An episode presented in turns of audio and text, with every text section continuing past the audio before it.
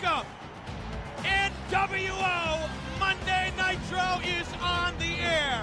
I'm Eric Bischoff, along with Hall, Nash, the Outsiders, coming to you live from Des Moines, Iowa. And man, is it cold here. But, gentlemen, we have some business. I promised you last night. We have some business we have to attend to here. For those of you that weren't able to join us on pay per view last night, major, major injustice. And I want to show you just how badly the outsiders were treated at the hands of some WCW officials. We'll talk more about it in a minute, but take a look at this.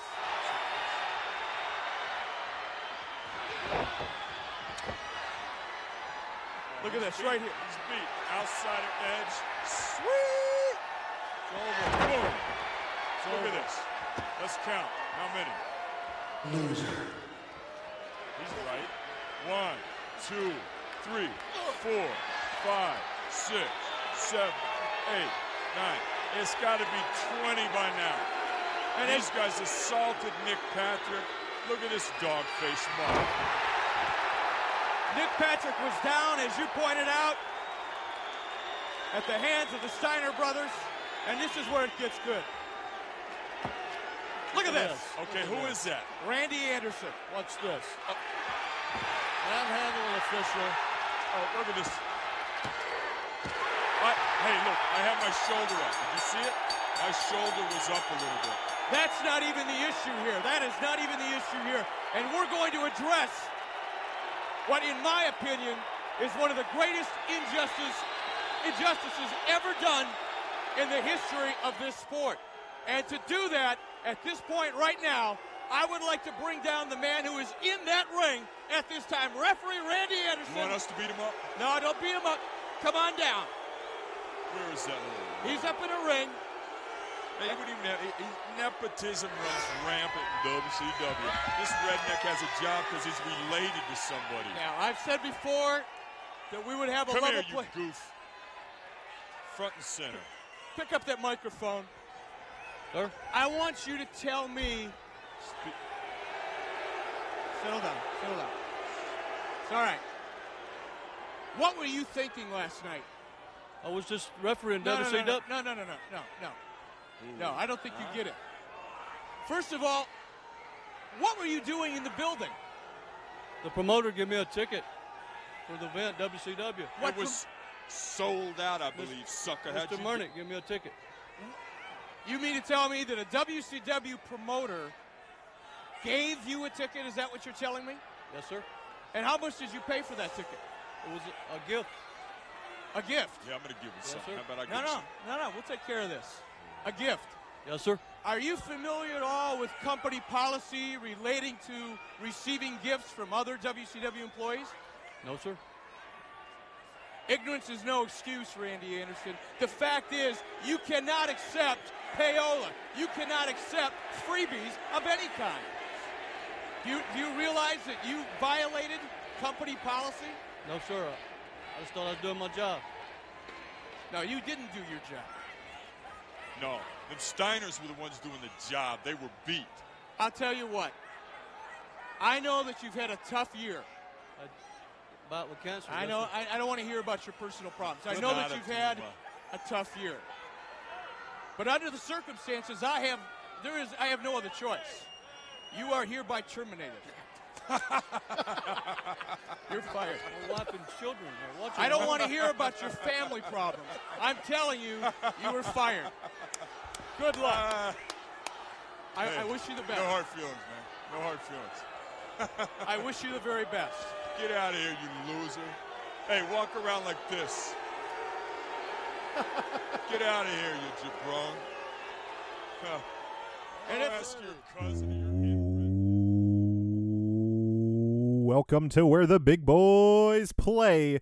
Welcome to 20 years of Nitro, our chronological breakdown of World Championship Wrestling's flagship show, where each episode is viewed, reviewed, analyzed, and categorized as we compile an audio anthology of our tour along the southern front of wrestling's Monday Night Wars. I am your host, Tim Root, and with me, As always, it's my broadcast colleague Dave Amantorp. How are you doing today, Dave?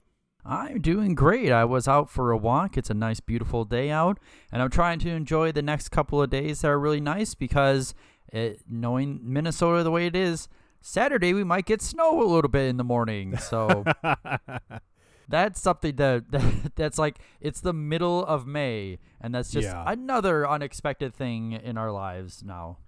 It is crazy. I was out uh, for a bike ride earlier. I've got a t-shirt, I've got shorts on, and I was thinking the same thing. Like it's a sunny day. I'm having this beautiful bike ride, and yet uh, we got to you know figure out. We've we've got plants planted in the garden. We're gonna have to put like a blanket over them over the weekend because we got a freeze warning. It's Mhm. stupid. It's stupid and it sucks. And I love Minnesota, and I'll I've lived here my whole life, and I'll never leave. But also, it's the worst place on earth, and it's dumb, and I don't like it.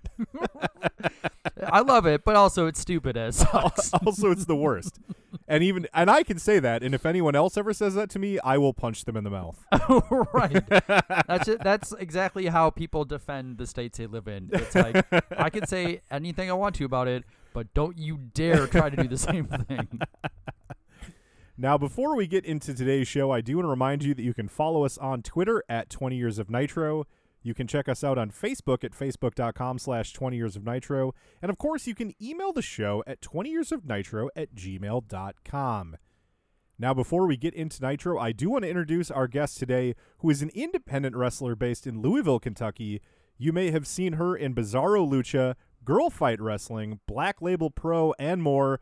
Please welcome to the show the Little Blue Gremlin, hashtag Baby Draw. It's Space Jesus herself, Billie Starkz. Billy, welcome to the show. Thanks for having me.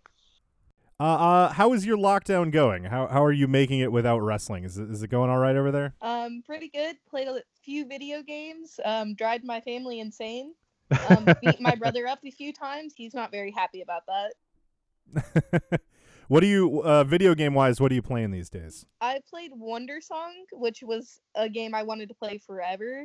And then I played um, another game called Brothers, and it was like a game where you controlled two characters at the same time, and you. Oh, I think I've like, heard of puzzle that. solving. Okay, Oh, it was really, really good. I enjoyed it. that's cool. Dave, you're what are you playing these days? Uh, I was playing a little bit of. I got Assassin's Creed Origins, Mhm. which is not. It's not the most recent one. It's the second most recent one. It is like you're an assassin during like ancient Egypt time. oh yeah, I, I played that one a little bit. Yeah, and it was like it was also on sale, so it was like fifteen bucks. Originally, I wanted to play the original Assassin's Creed game, but that's still fifteen dollars online. and I was like, well, I might as well get like the new one between the two, because I kind of wanted to get like a, an idea of how the more recent games are for Assassin's Creed, because they announced that Valhalla that's going to be coming out.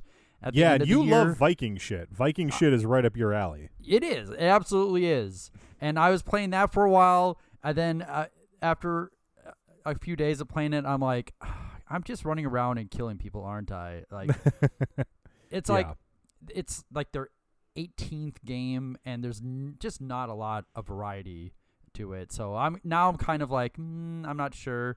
Maybe I'll wait for Valhalla to be uh, discounted or Mhm. something like that because I was just like, I, I get this. I played it for like 12 hours.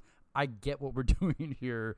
Um, I, I like I just like a little bit of like doing a little bit of everything. Like uh like um I think the best example is like Red Dead Redemption 2. There's Sure. so many different things you could be doing in that game and in which you can ignore the storyline. Like you could ignore the storyline and play poker for like 12 hours. Or you could go hunting and get the benefits of that for a long time. That, those are the kind of games I like at which I feel like there's just so many options. Or like The Witcher 3 um, was another one I really liked. So I've kind of like changed the um in my mind like there the types of games I enjoy are ones at which I get to do a lot of whatever I want. And Assassin's Creed was just like sneak up on the guy and kill the guy and make Yeah. sure the other guy does not notice you kill that guy pretty much. Now, Billie, uh, I'm curious because we're talking about games. The big game right now, uh, all over my Twitter and also in my household, even though it's not something I play, but my son, my wife, they're all about the Animal Crossing. Are you playing Animal Crossing? See, I only tried it once. Um, Wolf got a Switch and he got it, and I was like, oh, let me try because all of my friends talk about it, and I never saw like the hype behind it. Mhm. So I tried it, and I was like, this is okay, but I don't understand why everybody's so obsessed with it. Dead by Daylight, that's one of like my favorite games. I enjoy like storytelling and like objective games. yes. That's like the type of games I enjoy. you are speaking my language. I I've been playing um the remake of Final Fantasy VII, a game that came out originally when I was in junior high. So now I'm here playing the you know the new version.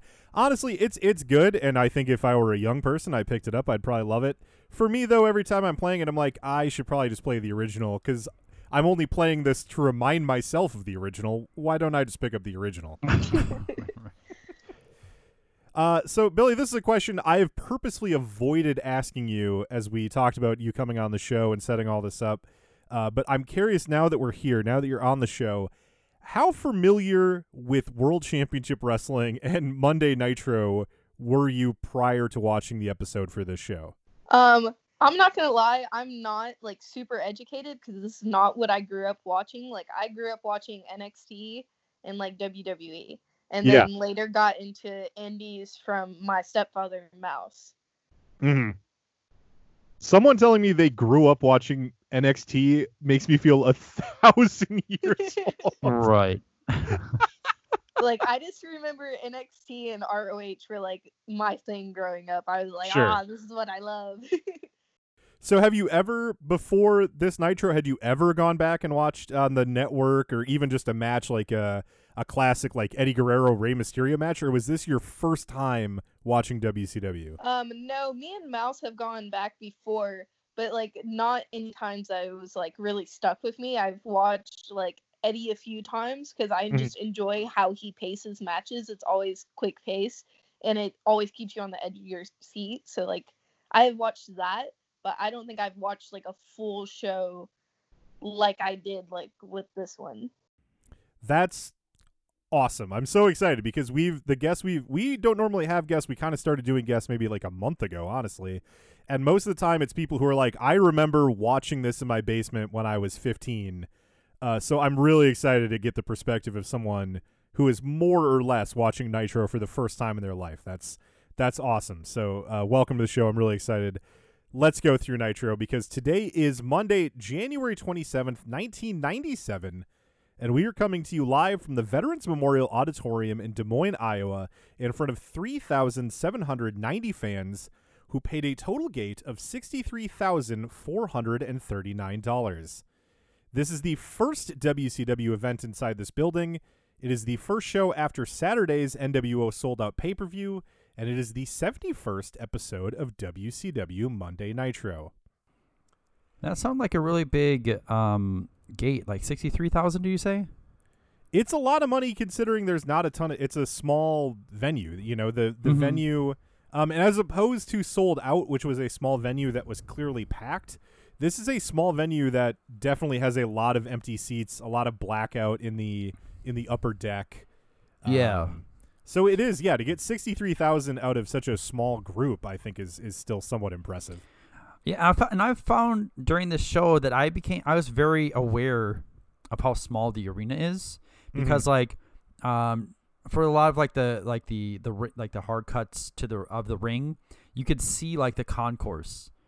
right Um which is like it just typically you don't you don't see it so like like like uh starkly against like the background. Um so yeah, I did notice that it is like kind of a smaller arena. So when you mentioned it's like 63, that sounds like a lot of money for like they're getting a lot of money per head on this one. Yeah. After our theme song, Eric Bischoff welcomes us to NWO Monday Nitro. It's Bischoff who's at the broadcast desk along with Scott Hall and Kevin Nash, and he immediately says that they have business they need to attend to at the top of the show. We get a replay of the end of the Outsiders match against uh, the Steiners that sold out, where Randy Anderson, of course, ran in to count the three and give the tag team championships to the Steiners. Eric calls Randy Anderson, who is in the ring preparing for this first match, to instead come down to the broadcast area. Randy jogs down and grabs a mic. Eric asks Randy why he was even in the building on Saturday, and Anderson says that the promoter gave him a ticket for free as a gift. Eric claims that company policy prohibits employees from receiving gifts from one another, uh, which, as someone who works in a large corporation, that's insane. Like, of course, Yeah. they say you can't accept gifts from a vendor or from someone seeking to do business with your company. Right. But like, there would be no uh, white elephant Christmas office party if if you couldn't just take a gift from another employee. Uh, but whatever. It, it would make sense if he said a ref can't take a gift from a promoter or a wrestler. Whatever. But he just says employees can't accept gifts. That's nuts. I just feel like the punishment of like firing him for accepting a gift was just not like acceptable at all. I was like, wait, this is not fair. It was a little over the top. yeah, I I just I mean like the reasoning was confusing to me, but then I just had to remind myself that Eric Bischoff is a heel, and so he is probably twisting some rule that he's aware of to make it fit what he wants to do, and is probably Right. like. "Well, see if the championship committee does anything about this, or if I could just do what I want. Uh, but yeah, Mhm. that that is like th- there is that, that line about um, not accepting any payola yeah. is what Bischoff says, which is just kind of it's a goofy way of saying like you violated company policy. Randy says that he was just doing his job, and Scott Hall interjects to say it was the Steiners who were the ones who were doing the job. yeah. Eric says he knows that Anderson has had a tough year, and Randy says, Yes, sir. Well, the cancer has. And Eric cuts him off with, I don't want to hear about your personal life, Right. which is hilarious to cut someone off talking about their cancer uh, and cut them off with, with that. But uh, it is also a reference to real life events, as it was just months before this that Randy Anderson, uh, in real, this is a true story. He was reading an article on cancer warning signs, and he recognized that he had many of those symptoms, uh, which are the symptoms of testicular cancer. And with that information, he did a check on himself, and he found a lump and went to the doctor. And just three weeks later, he was on an operating table having his left testicle removed. So when Eric references him having a rough year, like that Yeah. is not a joke. The man had a rough year. Eric says that he has no other choice given the circumstances, and he fires Anderson on the spot, and the outsiders laugh and taunt. And you know what? We're not done. We're not done. Somebody bring the Steiner brothers out here now. All right. Now you're talking. We Where are gotta. they? Where are The they? people want to see Bring them out the here. people's right choice, the working man's team. You want to see the real tag champs, Big Kev, Big Scott, ready to do it. I want. To... Watch this, E. This is gonna be sweet. Come on out, gentlemen. Come here, you two goose. Come on out. Come here. Come here. Which one you want? Give me the big jack. This is going to be here. real easy. Stay right there. You don't need to get any closer. You can hear me just fine, I'm sure. Gentlemen, in case you just didn't see what happened, Randy Anderson was fired. He was terminated because he got involved in a match that he was not licensed to get involved in, and he received gratis. That's a gift from someone that's, he that's shouldn't way too. receive. You're gonna have to slow down for these guys to understand it. Bottom line is, guys, leave the belts with the champs. Right here. You are stripped The of the real belts. champs. Give them up. No, no, no way. no. Hey, No way. Dogface. Give us our belts. Dogface. We want the belts. Give us our belts. Give me it now. Give me the belt. I am the highest ranking official in WCW. I am telling you right now. And we are the best tag team. We want the belts now. my decision, it's final. Leave the belts here, or you'll be in breach of contract. It's that simple. Unless you'd just take this punch out. I I feel like wrestling. I wrestling. is that? No, no. I want the belts and I want them now. We're running short of time, and you've got a match. Give me the belts now. Dogface, I want yours. You want the belts coming oh! straight. Oh, look at that. Look at that. Pick it up. Yeah, it's the face of it. Pick it up. I tell you what, don't pick it up. This one's a, Don't pick it up. And don't bother picking up your paycheck for the next six that? months. Because you, my friends, are going to be fined for that action. Eric then demands that the Steiners come out from the back, and they do so carrying their tag team title belts. A line of very skinny security geeks who would never in a million years be able to stop one Steiner, let alone both of them, come out to stand between the NWO and the Steiners. And Eric tells them that Anderson has been fired and the belts must be relinquished to the outsiders. Eric reminds them that he is the highest ranking WCW official, and failure to comply with his orders would be, would be considered a breach of contract. And so the Steiners give up their belts, but not before they throw them down on the concrete floor a couple times, infuriating Bischoff. Uh, the Steiners then head down to the ring for their match against the Faces of Fear. And I'm curious what you guys thought here. Uh, I really liked the stuff with Randy Anderson because it it's a good heel angle based on some real life stuff um, that makes Bischoff look like just a complete dick. Uh, but I thought the stuff with the Steiners made them look like, you know, they're baby faces. They sh- they shouldn't just give up their belts to the outsiders that easy. I was I thought that was kind of weak. Uh, Billie, how did you like the opening angle here? What did you think? I thought it was like really good for Eric to get heat from firing Randy so early on.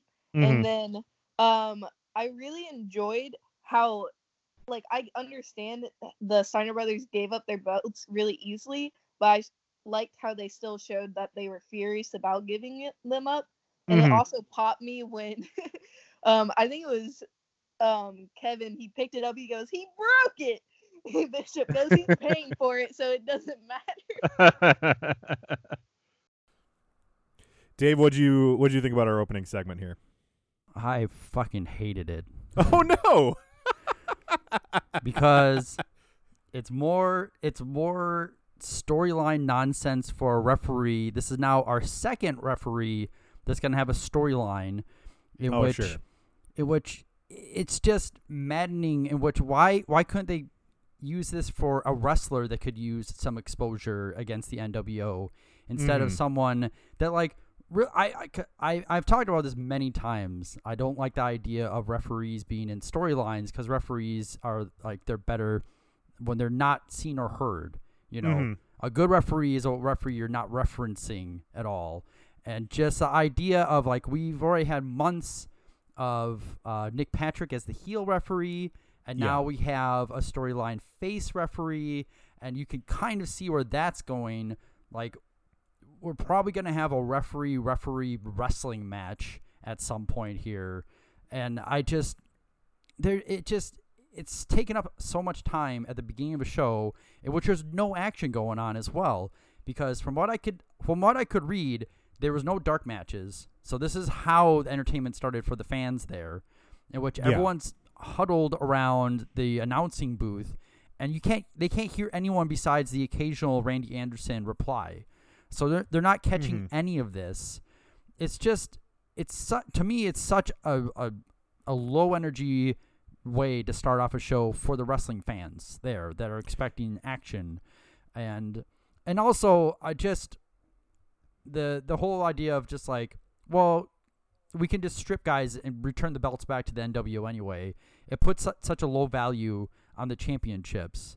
And it's just like well uh, how can I expect a WCW tag team to win the championships anymore now Mhm. like it's no longer it, it no longer feels like it's gonna be believable. Or if they if it happens the next month, should I expect them to be champion like the WCW guys to be champions?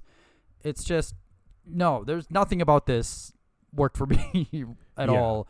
I again, it's just I feel like that they could they could they could get the, they could accomplish the same things as far as like Bischoff being heel and Hall and Nash being dicks, but they could do that with a wrestler that could benefit from this sort of angle or exposure.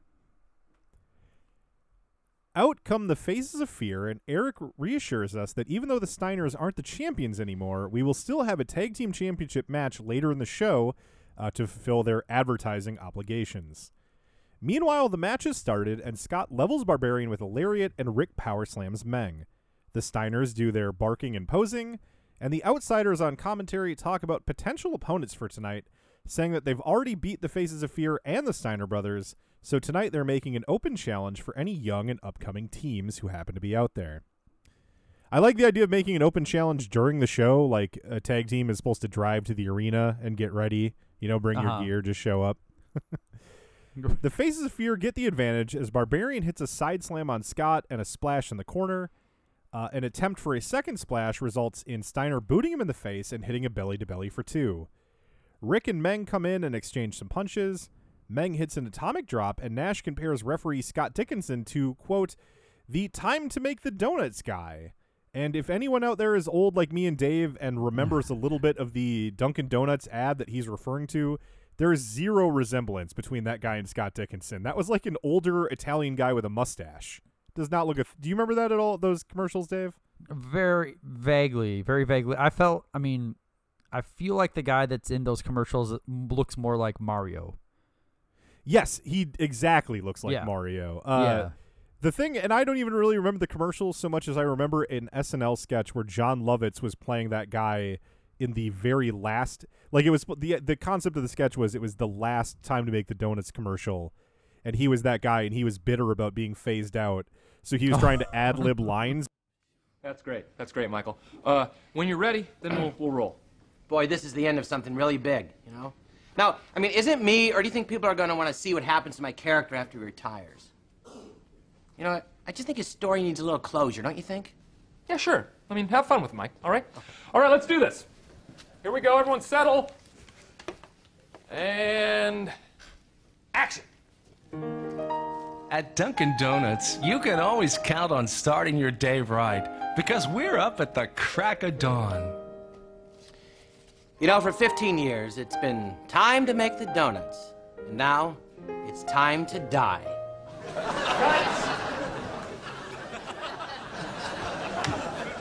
What's uh, what's going on over there, Mike? Well, you know, it's that closure thing I was talking about, you know? Fred made his donuts. And now he's going to go home and take his own life. That's that's a little dark for a donut commercial, Mike. Uh, just go a little lighter, and we can get. It's time to make the donuts, and now it's time to die. Always laughed at that sketch. Anyway, uh, Meng and Barbarian catch Rick with a back body drop and power bomb combo. I love the back body drop into the power bomb. It looks so cool every time. Mm-hmm. Uh, Scott Steiner breaks up the pin.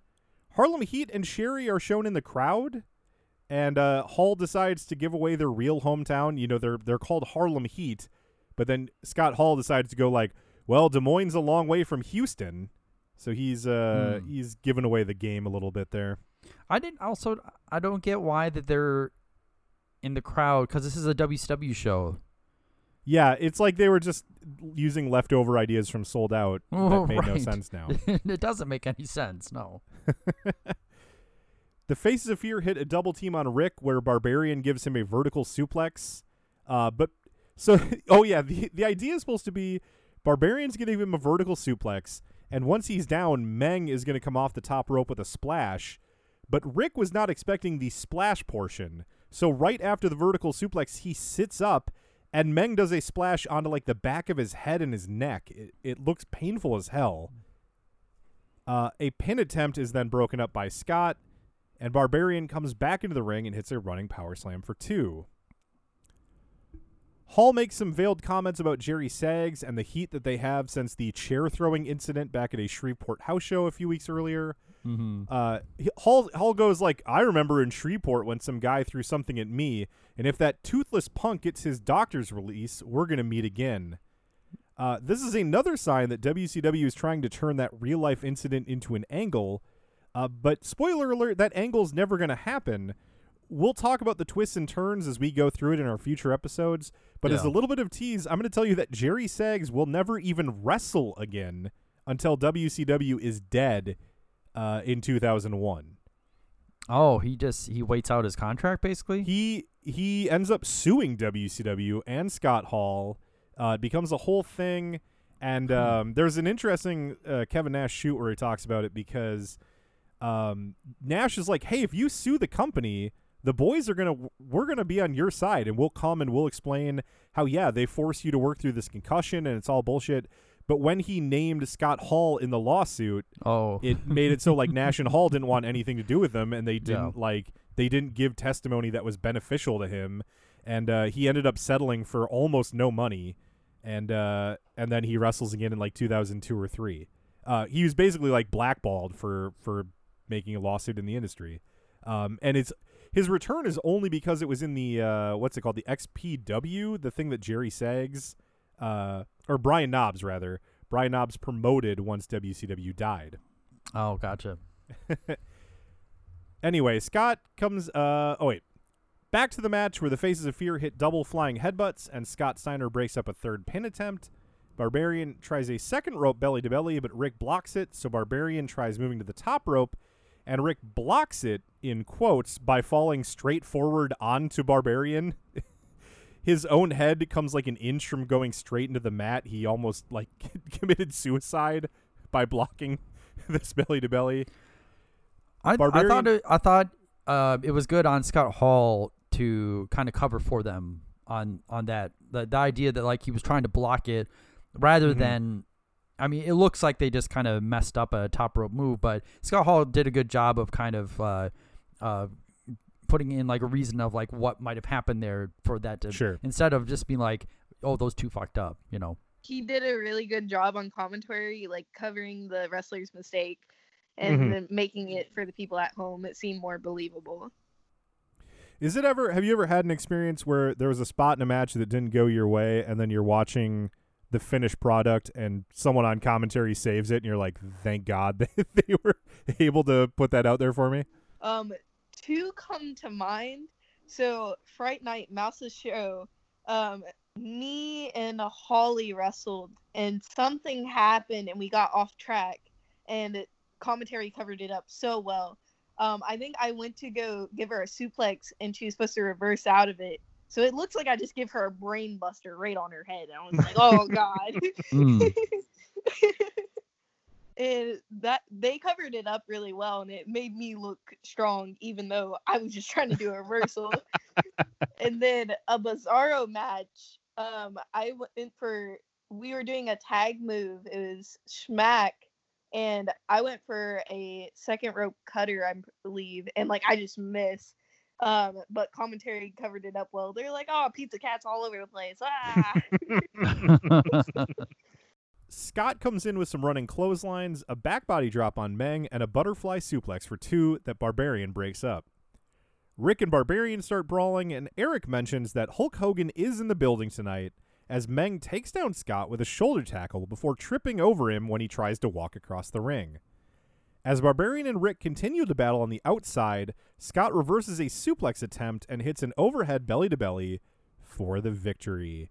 Uh, this is by far, if I'm not mistaken, the longest match on the show, the only one with like some real meat on the bones.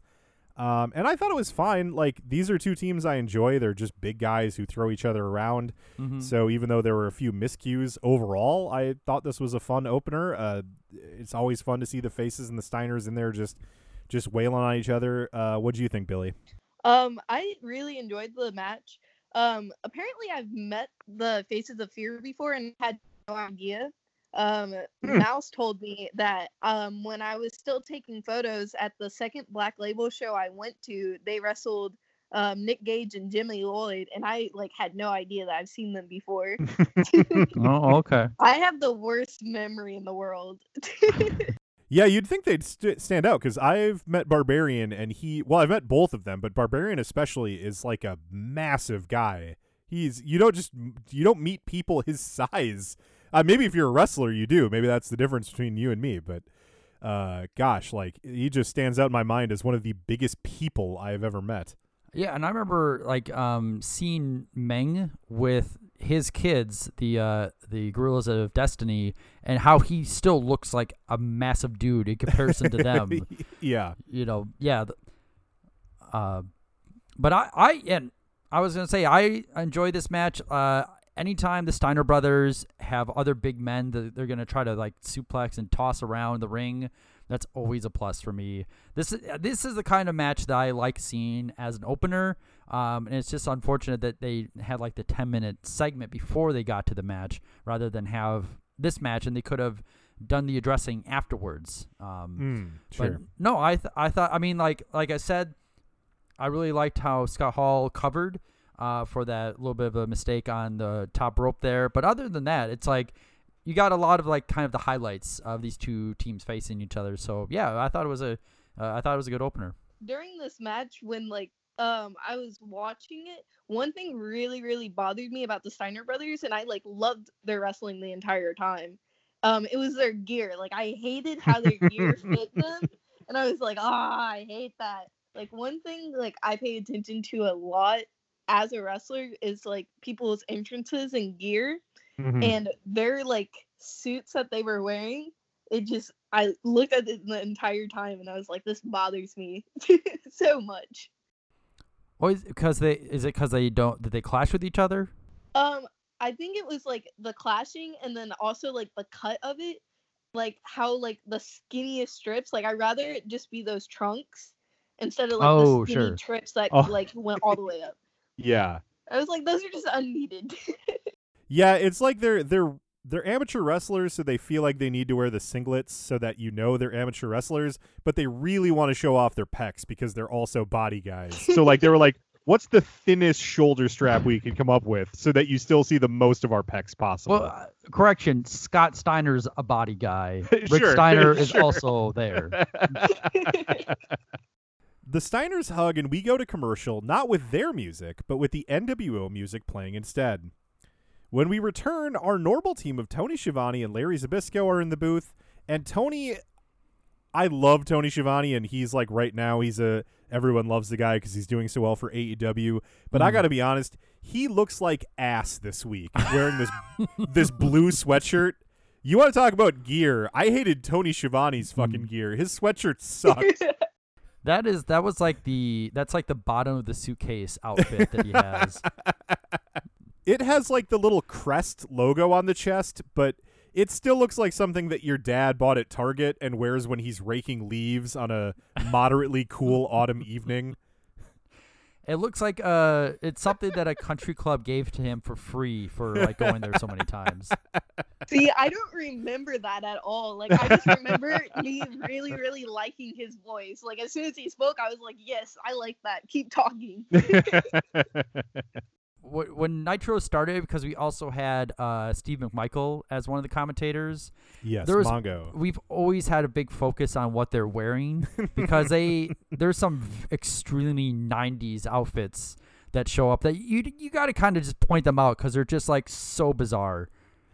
And I'm fine with the 90s formal outfit, but this Uh-huh. is this is too casual. This is not appropriate for television. Tony and Larry are disgusted by what happened in the show's opening moments. They want to show us some of the cool moments from Sold Out, but they're not allowed as it was an NWO event. Somehow, uh, still photography is still allowed, so they show some stills. But uh, uh, to really not, se- not just stills though. I th- I was like I was like, if it was going with a theme, I would get it. But it looked really silly that they that they were like fake Polaroids. Yes. Yeah, they take what are clearly screenshots from the broadcast and they put like a f- uh, a border around them to make them look like Polaroids, as if there was a professional photographer who was at ringside who was taking Polaroids. right. Tony promises us that the next match will have two gigantic men, and indeed out comes Roadblock, who we have seen uh, once on the show before when he faced Lex Luger back in the run up to last November's World War III. Roadblock is here to face the Giant, who enters to no music other than uh, somebody mistakenly cueing an ad break. So, like, he comes out, there's no music playing, and then a voice goes, promotional consideration paid for, and then it just cuts off when they realize their mistake. Uh, have you guys? They they've done this gimmick a few times. the The most recent one I could think of was Cesaro for a while. Uh, they've done the gimmick where somebody doesn't have music, and my question for you both is: Has that ever worked? Okay, for me, no. Like the only person I can think it would work for is Levi. Um, he does a Amish gimmick, and I was like, that's Oh, the yeah, only yeah, time yeah. I would ever think it would really, really work. Like if you're doing like the old timey Mm-hmm. that stuff, but like I feel like your music adds more to your character or like who you are, and it gives people um a sense of like what they're about to get into. Mm-hmm. So a lot of times I enjoy people having music. Does Does Levi come out with music or no? So he has come out to music and it's just like the uh what's it called? But like it fits what he is, but he's also done like times before where he hasn't had music and he Mhm. go he's talked to me about it and he's like it really just depends on where I'm at, if it, I think it will work or not, what I do. Most of the time, I do come out to music though, because that's what people expect, and it gives them a sense of who I am easier. Plus, he's always got, if nothing else, he could do the Amish Paradise song by Weird Al Yankovic. Like every, that everyone loves that when we song. told him come out to Amish Paradise, he's like, no. Dave, can you think of the no music gimmick ever working for anybody? No, I mean, I think the closest that kind of worked was um, there was that period of time when Ziggler, when Dolph Ziggler had his music start briefly and then it stopped, Oh yeah, and then he yep. came out, but that still was like they were still utilizing music to emphasize the lack of music, pretty Mhm. much. Yeah, But um, no, I, I I feel like the music like sets the tone for the wrestler that's coming out. Like usually it gives you an idea if it's a heel or a face, and and I think we also saw that at Sold Out because, um, I mean, I'm sure Billie did not listen to our Sold Out podcast. Oh, but, she didn't um, listen to all three and a half hours of us talking about a bad pay per view. right. I've Yeah, listened to this true. podcast before because of on like car rides, Mouse just randomly puts on different podcasts. So I've heard this before, but I haven't watched that episode. Okay. Yeah. So for the NWO pay per view, when the WCW wrestlers came out, they did not get their music as kind of a way of like just just uh, to upset them uh, from the beginning. But the thing is, it was very difficult for the fans to know when to react because I'm sure it was Yeah. hard to kind of recognize that someone was coming out that was a babyface or that that it was like Diamond Dallas Page, and they there was a slow reaction because they didn't realize that he was out there pretty much. And I Yeah. feel like that music helps with that too, um, especially since like the music tends to start up before the wrestler even comes out. Yeah, so I, For sure. Absolutely like the lack of music is it's just a negative as far as I'm concerned. Um, like I said, like the Ziggler that doesn't really count because like they use the music to emphasize the Mhm. non-music. So I really can't think of any time in which it's worked. Billie, I'm I'm curious from a perspective of a wrestler. Obviously, the benefit is to always use the same song because you get the pop of recognition from the crowd.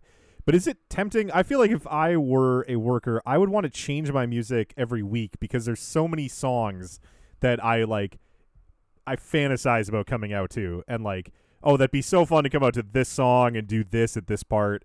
Or is it like have you always had a song in your mind and that's your song no matter what? See, for me, when I was first like starting, it was always like, ah, I don't know what I want to do with my music because there were so many different songs. I was like, this could work or this could work, but like I wanted to be different. I wanted nobody else to have the same song as me or like have the chance. But I Mhm. also have like my friends when we go to WCWO, we call it the dub.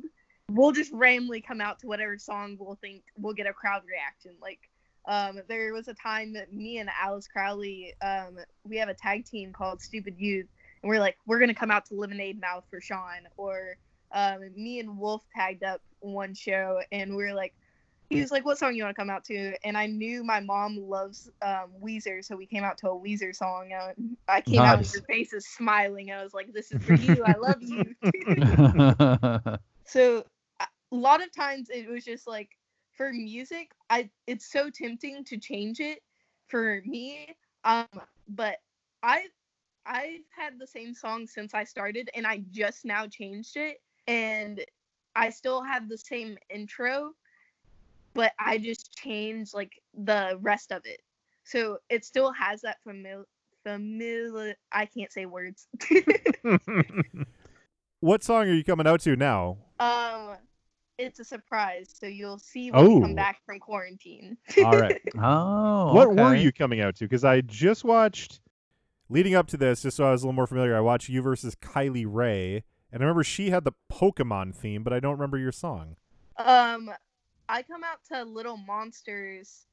Um, Ah. Yeah, and then it has um an intro that J Rose made for me when I first started out.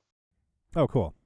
Uh, well, speaking of entrances, the Angry Giant stalks his way down to the ring, and Roadblock cheap shots him when he's on the apron. The Giant half sells it and half just climbs over the top rope anyway. right. He's like, I'm going to give you the benefit of selling it, but I also just need to get in the ring. What do you want me to do? right. and Roadblock hits some chops. The Giant reverses an Irish whip and hits a clothesline in the corner. He hits another Irish whip and runs into a big boot. Roadblock tries a body slam but gets clubbered in the back. He tries again, but the Giant blocks it and hits one of his own, which fires up the crowd of Iowans. And uh, just before I forget to mention it, I would like, uh, as a show hosted by two Minnesotans, I want to remind everyone that Iowa stands for idiots out wandering around. Whoa! I Iowa, you've been put on Des Moines, notice. Yeah. For, um, so I went to Iowa, Des Moines, Iowa, where the show was Yeah. for Revolver before, and Mouse hates the drive, and I I don't have to drive, thank God.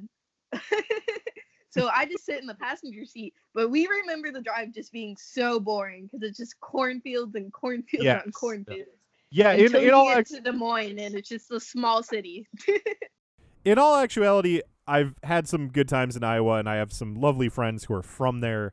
Uh, it- but you're you hit the nail on the head. The drive through Iowa, it is completely flat. There's nothing to see, and it's corn everywhere. It is the most boring state from the perspective of driving through. It is just the worst. Yeah, and it's like it's a stereotype of Iowa that's like well earned too. It's not. Giant drop kicks Roadblock over the top rope, and Roadblock goes through the old announce table, which I presume is left at ringside these days just to be broken by guys going through it Yeah. in times like this. I I couldn't tell if that was intended or not. I think it was. I mean, he went out, he went over the top right where the table was. I can't imagine that was a coincidence. Yeah. But I, I would just figure a guy that big, if he accidentally hits a table, is gonna break it too. sure. Roadblock gets back in the ring only to get choke slammed, and that's all she wrote. Giant gets the one, two, three, and demands a microphone. Now, before we get to the promo, uh, what do you think of the short squash match here, Billie? I enjoyed it. I loved this match so so much. Um, so I'd never seen Roadblock wrestle before, and Mhm. I loved his entrance, so I was already like sold on the before even started. You like that he comes out with the uh, the, like the actual roadblock? Like the little barrier. Oh, Yeah. it made me so happy. I love when people come out with like different gimmicks.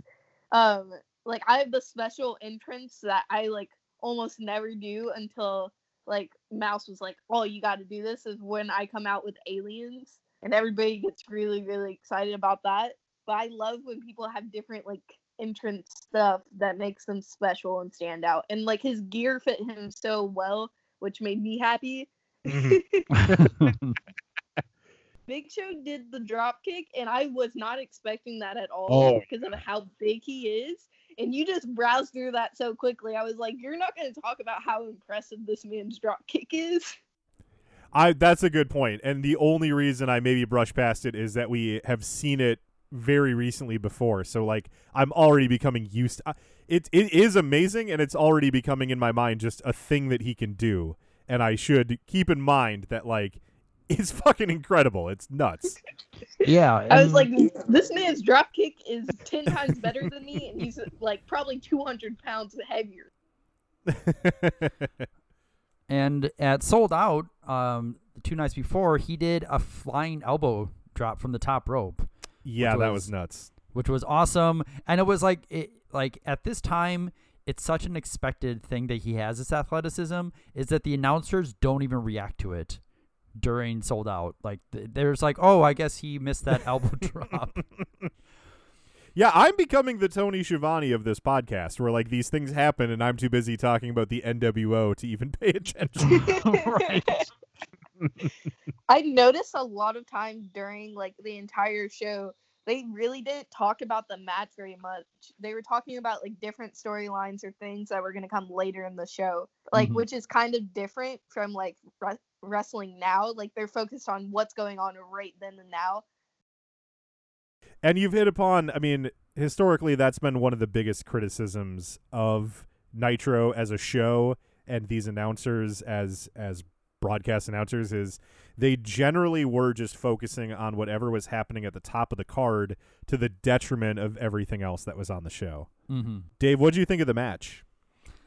Uh, well, I mean, if if the Giant's gonna get a squash, I like to see him squashing another big man to just emphasize that like he is the biggest of the big men. Like so, him facing other big men and and doing stuff like drop kicking them or like picking them up and choke slamming them is all great because it just emphasizes that he is he's the biggest man in the company. Um, and and you know it's it was like two minutes long and and that's as long as it needs to be. Uh, and as long as we get to see him choke slamming a giant guy, I think it's a mission accomplished. I honestly wish there was more squash matches like today. Mm-hmm. Like a lot of times there's like the time of matches is the exact same and I feel like that wears the crowd out or like they expect it to end at some point.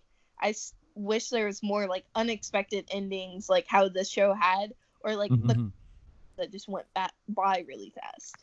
I think what's key too is the difference between like because they'll still do squash matches now a little bit where they'll have like, um, I guess the most recent guy I can think of is like when Braun Strowman was new, and he'd show up and he would face like, hey, this local talent X Y Z, and he'd beat him.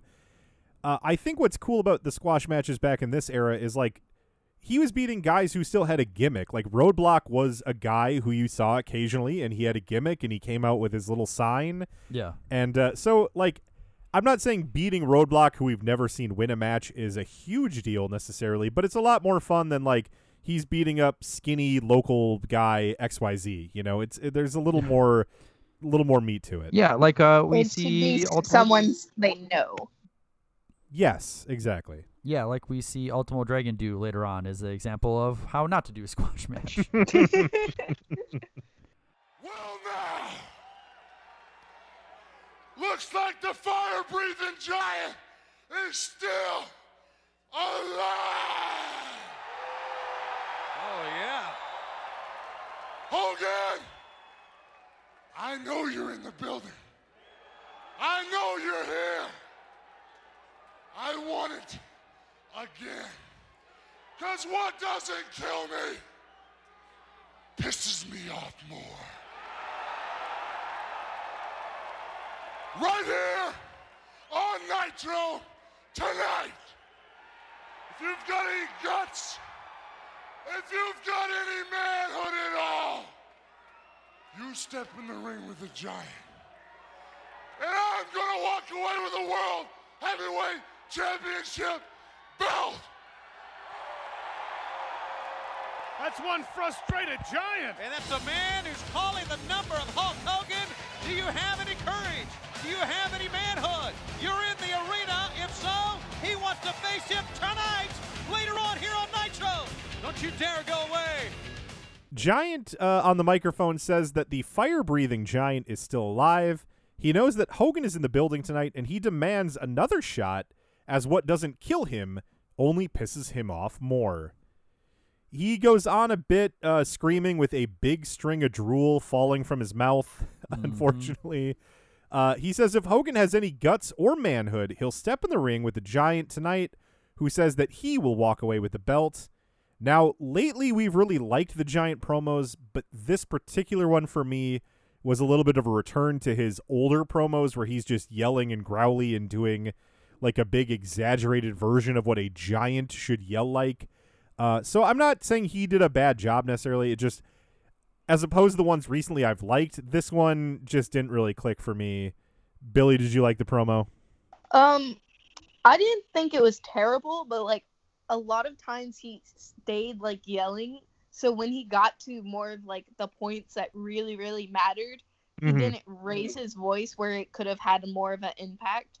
Like I'm not the greatest at promos, but when I like watch them, I can like break it down and be like, "Oh, this was good," or "This wasn't so good." Um, but like it wasn't the worst, but it wasn't like one of those promos that would have stuck with me. Mm-hmm.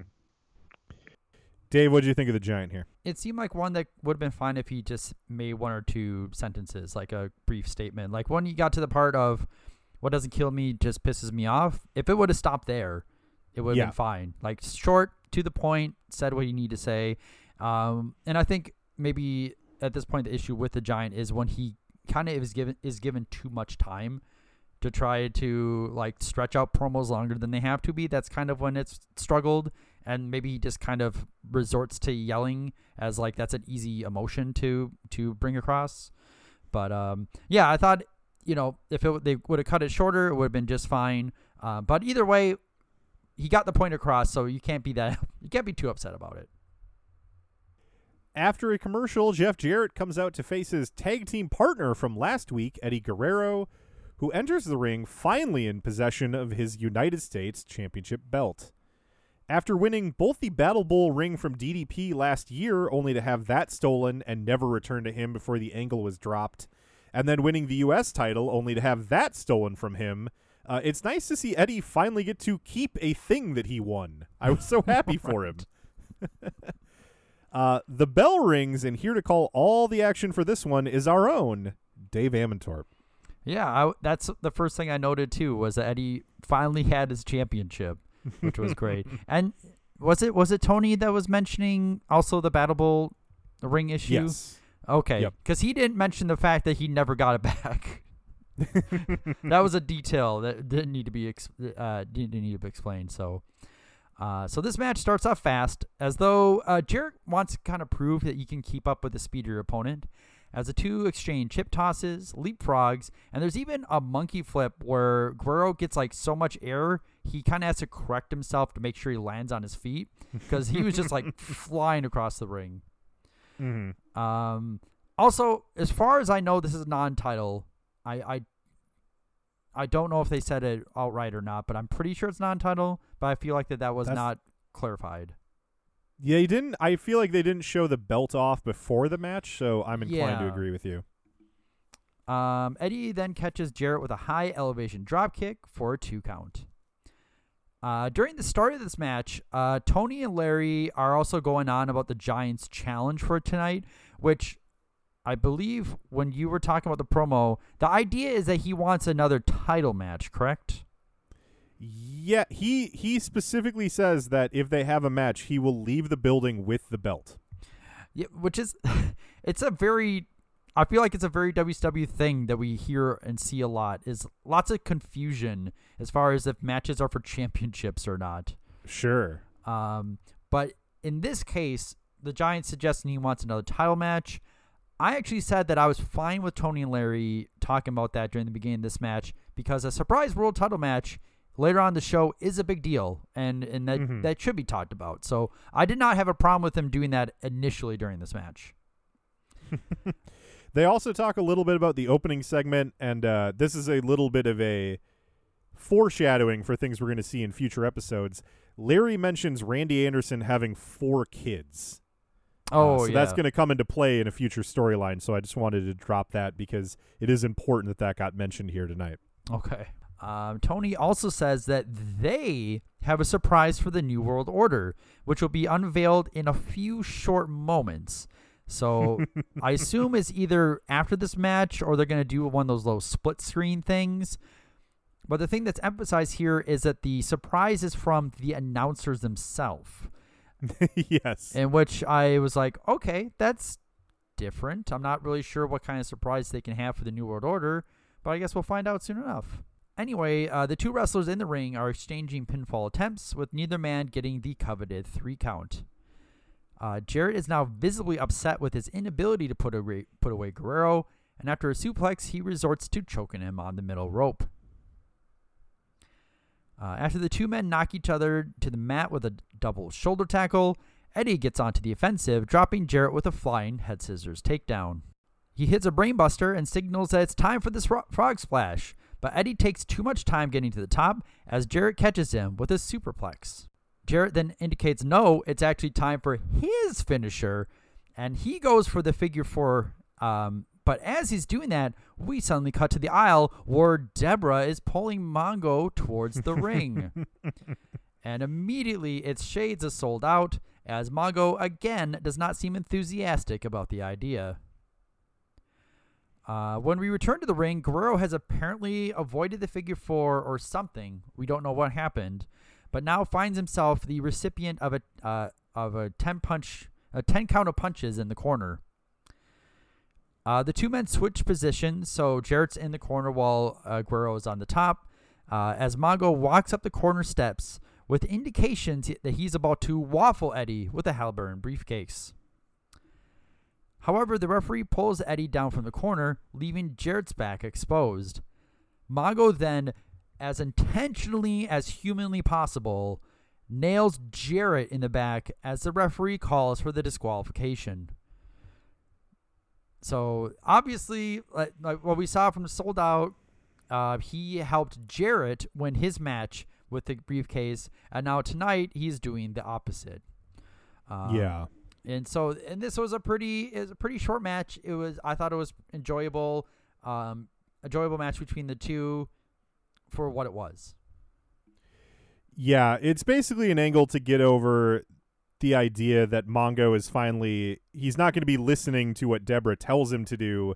He is going to be more about horseman business. So the rest of the horsemen have decided they don't like Jarrett, so he's by gosh, he's going to he's going to go out there and he's going to waffle Jarrett. No more just listening to Deborah even though she likes Jarrett. Mhm. Uh, so I guess, you know, that was a development. I I- I agree with you. I thought this match was was good for what it was, um, which was just setting up that angle. The only problem that I have, and it's nothing, you know, the wrestlers did a good job. It's that Eddie won his title thanks to NWO interference. Uh, he's out there in his first match where he actually has the belt, whether it's a, a title defense or not, Mhm. and he he again wins because of interference that he had nothing to do with. It's nothing that benefits him as a babyface, and it's starting to really become clear that they gave him the title because they're like, this guy's good and he deserves something, but there is absolutely no plan for him to have a story with the belt or do something with the belt. He is Right. window dressing in the ongoing uh, soap opera that is the Four Horsemen. Right. Yeah. It's it's obvious. It's clearly being used just as a prop. I mean, neither the championship or the wrestler are really being elevated from being associated with each other. What do you think of the match, Billie? Um, I really enjoyed the match. Um, it was kind of unclear to me though about like Deborah and that storyline because of I haven't watched as much as you guys. Um, the commentary says something that just caught me off guard immediately. Was like, um, they were like, "Keep Deborah in the kitchen." I was like, "What?" Yeah. Oh. that was the thing they were allowed to do back then. I understand times are different, but it's like Yeah. so weird to hear now because of like how our world is and like Yeah. the way people are. Yeah, that's my literally my next note says uh, Larry says the argument between Mongo shows why you should keep women in the kitchen, uh, and that we here at 20 Years of Nitro would like to say fuck you to Larry on that. uh, and it's it's like I'm suddenly realizing what a minefield the 90s was for this because like on Sold Out, we invited Katie Vella. Uh, she's a referee from the Northeast. She came on, and like Sold Out had this awful uh, beauty pageant where the whole thing was was to bring on women that they did not feel were beautiful and then make fun of them the whole time. And then there was this line, and there's a few lines later in the show, and I was like, Yeah. "Good God!" Anytime I invite a woman on the show, I have to be like, "You're gonna hear some awful shit that sucks." Yeah. Like, it, it fucking was 97, and uh, I guess just everyone was a goddamn asshole. Uh, I just remember hearing it, and I just looked at my mom, and I was like, "Wow, they were allowed to say that." Tony then reveals his big surprise for the NWO. Uh, he and Larry have finally pulled some strings to get. it's taken this long for them to get a tape of the end of Starcade, which was a month ago. right. Uh, they want to finally prove because they've been on Nitro talking about how Roddy Piper defeated Hulk Hogan at that event. Of course, the NWO have been pretending that Hogan beat Piper, but now we finally have found a tape other than the master copy that Bischoff confiscated. So they're going to play this tape and prove that Piper won. Uh, the footage rolls, but before Hogan's arm can fall for the third time, the tape scrambles and cuts off. At that point, Tony gets word from Craig Leathers, the director of Nitro, through his headset. Uh, and I laugh now every time I hear Craig Leathers' name after Magnum CK was on the show and and made his. Uh, he had the idea that Craig Leathers pays Tony Schiavone every time that he drops his name Oh, because yeah. they do bring up his name an awful lot. Yeah. Uh, but Bischoff, yeah, he gets word from Craig Leathers that Bischoff is in the production truck and pulled the tape from the whatever VCR they have back there. And a moment later, Eric appears on stage with the tape in hand. Eric grabs a microphone and warns Tony never to pull a stunt like that again. He rips the tape out of his case and leaves. Uh, he just walks off after pulling pulling the tape apart, and a dejected Tony Schiavone sends us to break. Uh, I thought that was. I honestly thought the acting. It's it's goofy the angle, but I thought the acting was good. Eric seemed legitimately pissed off, and Tony seemed legitimately very sad that his tape was his tape was destroyed. So I thought the angle came off pretty good. Uh, I mean, considering they're talking about like this surprise that was gonna be coming up, and I Yeah. I just I didn't I could not like remember in the back of my memory like what it was. Very underwhelming surprise. um, I I thought it was.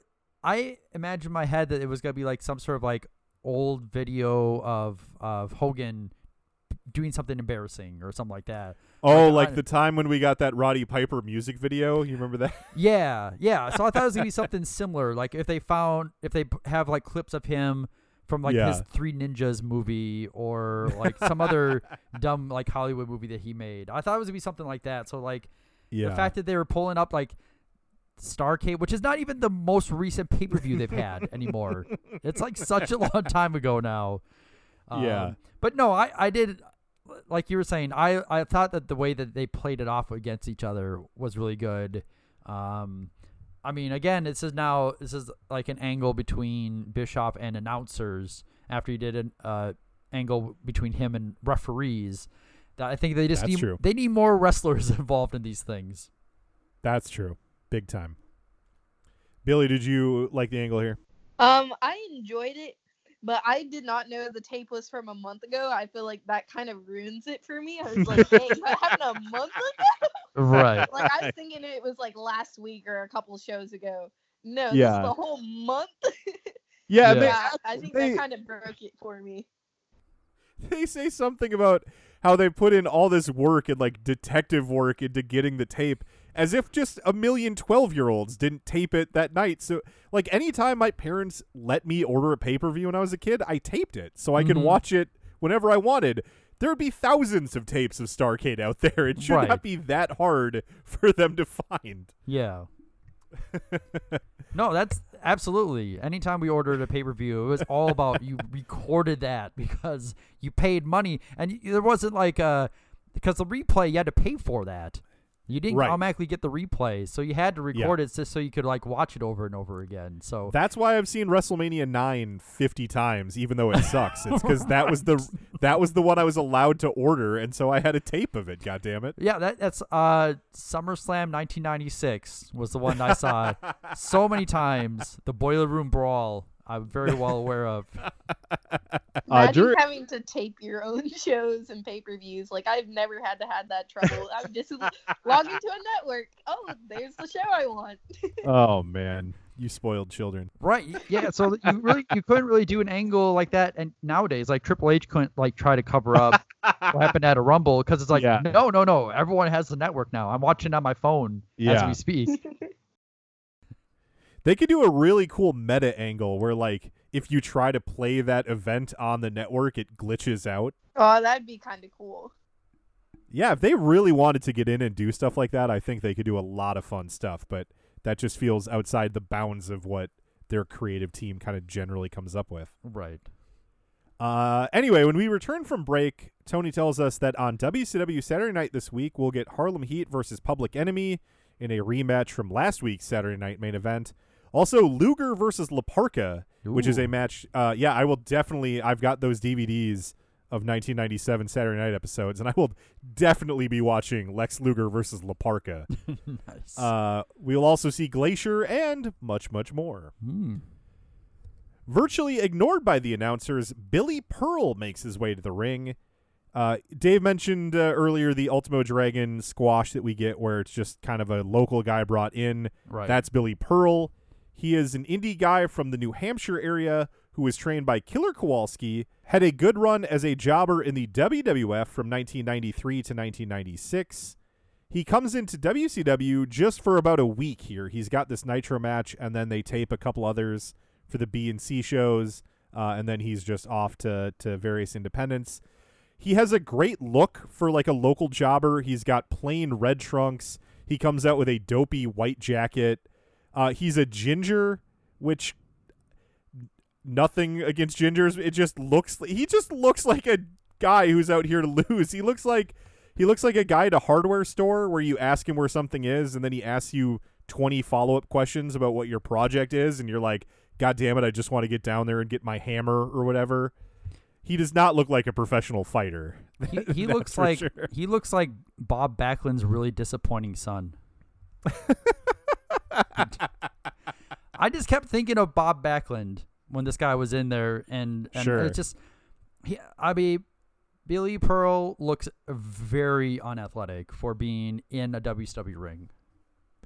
I I'd he doesn't have a wrestler body, but he has a body where like he looks better than most average people. If he were at the beach, you'd be like, "Oh, that guy works out." You know, I I Sure, thought he acquitted himself nicely, and you can tell, uh, you can see why this guy was a enhancement talent in WWF from '93 to '96. Like, I think uh, he comes off pretty well in the match. But let's go through the match, and we can talk about all that afterward.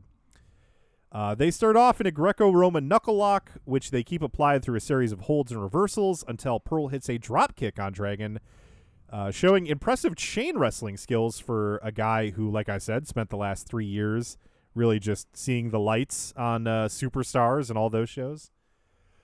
Of course, uh, right as I finish typing my note praising him, they have some kind of miscue where they end up just standing in the middle of the ring staring at each other for like two seconds. Uh, but it's actually Pearl who decides to do something about it. Like they're just standing there, and he he's like, "Well, I got something is better than nothing." Mhm. So he pushes Dragon into the ropes and then tries a back body drop. Dragon, however, flips over him and lands on his feet for his patented four kick combo. He follows that up with a scoop slam and a standing elbow drop for two. Dragon misses a handspring back elbow in the corner, and Pearl hits a scoop slam and then heads to the top rope. He comes down with a crossbody attempt, but Dragon drop kicks him in midair. Uh, and I always love pointing out that the drop kicking guy out of midair coming off the top rope is one of my favorite spots. I don't know what it is about that spot. I just love it. I love drop kicking someone coming off the top. Dragon hits a fall away slam and then a moonsault. Uh, Tony tries to show off here and calls it an Asai moonsault, which it is not. It's just a normal off the top moonsault. Yeah. But as Ultimo Dragon's real name is Asai, it also technically is an, asa- an acai moonsault. He's both correct and wrong at the same time, which is He- impressive. He's technically correct, which is the best kind of correct. Dragon then hits the Tiger Suplex for the victory. Uh, it you know it wasn't amazing or anything. It was it was a squash and uh, just kind of there to show some uh, you know to highlight Ultimo Dragon. Uh, but I thought it was surprisingly good when I saw it. Like it was just Billy Pearl, who I've never heard of and will never see again. Uh, I- thought it was better than maybe I was expecting. Billie, what'd you think? Um, I think the match was pretty good. They did have like that one mess up where they both just stood in the middle of the ring, which kind of like um sucked me out of it for a second, but they Mhm. got right back into it. Um, I thought they had a really good back and forth in the beginning with like the chain. Yeah. Um, and then I also agree, like I love when someone comes off the top rope and gets like hit with a kick or a drop kick and stuff like that. It always makes me super excited. I'm like, ah. Um, I also thought his um finish was so pretty. I was like, ah, I love so like everybody compliments me on my bridging German, but like I always look at other people's and I'm like, they're so much prettier. Dave, how'd you like it? Uh, well, I, I think something that you, you do learn when it comes to professional wrestling is that smaller wrestlers they can't they're not able to squash guys like in seconds like big wrestlers can. Their squashes still have to be like two or three minutes long. Um, sure, he yeah he gives more offense to the other guy than like if uh, if it was Scott Steiner out here with Joe Local. Right. old, Yeah. old Joe Local. it's me, Joe named. Local.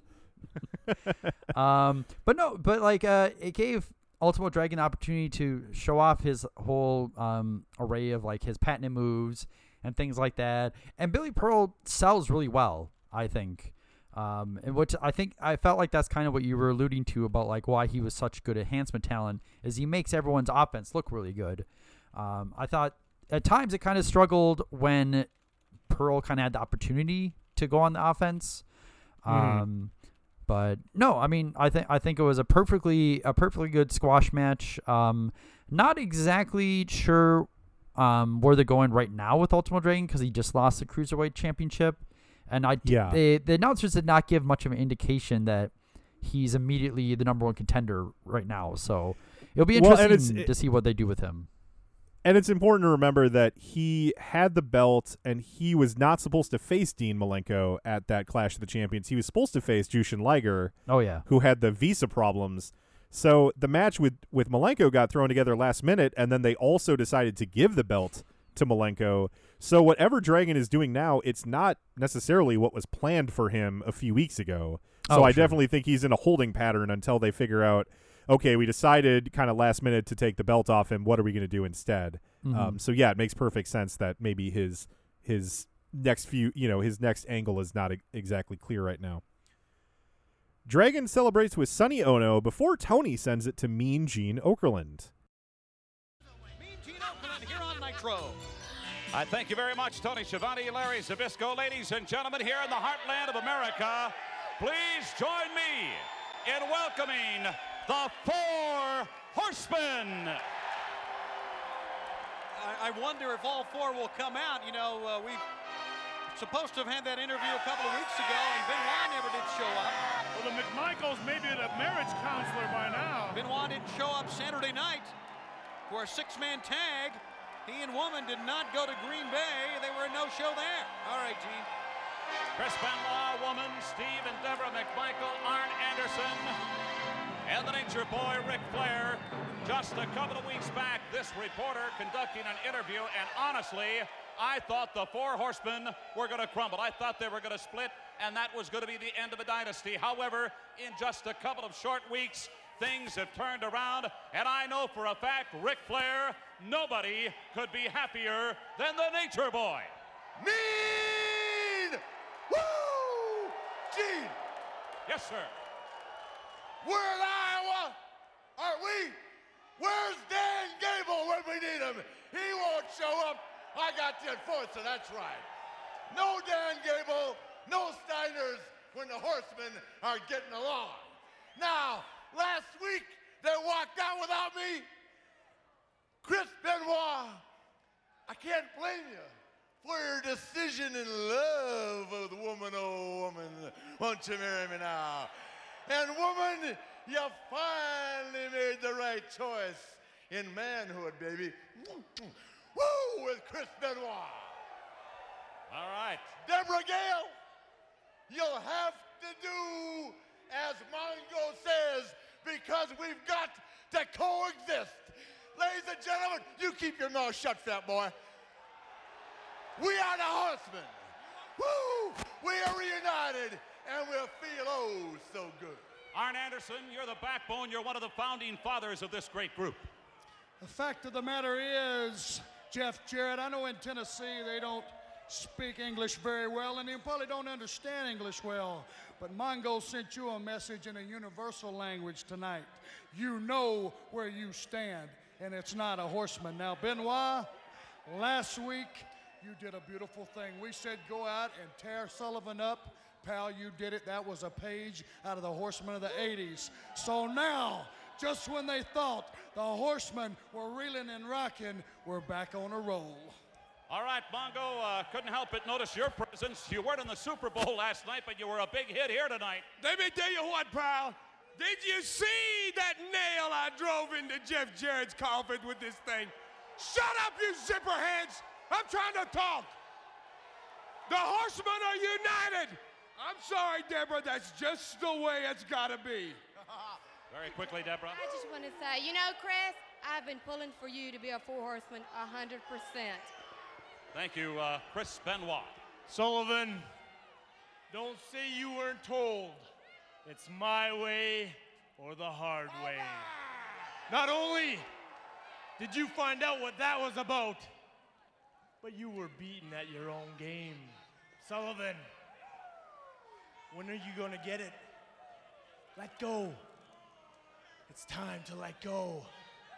I'm beating you mentally, I'm beating you physically, and I'm beating you spiritually. You're not going to win, Sullivan. I've taken everything I've wanted to take when I've wanted to take it. Sullivan, I'm far beyond beating someone with a chair, but there was a point that had to be proven, and it was tonight I'm going to prove another point. I don't need anyone backing me. I'm going to the ring alone. I don't want anyone backing me. All right, uh, woman, any words from you? I'm just a very happy woman, Gene. You look contented. You'd understand that if you spent any time in Iowa. Yes, and Deborah? I think we're ready to leave now. Okay, uh, there's the door. Thank you very much. Apparently, there's a meeting of the minds here with the four horsemen, and especially Deborah and Woman. We are live on TNT. Don't go away. More Nitro right around the corner.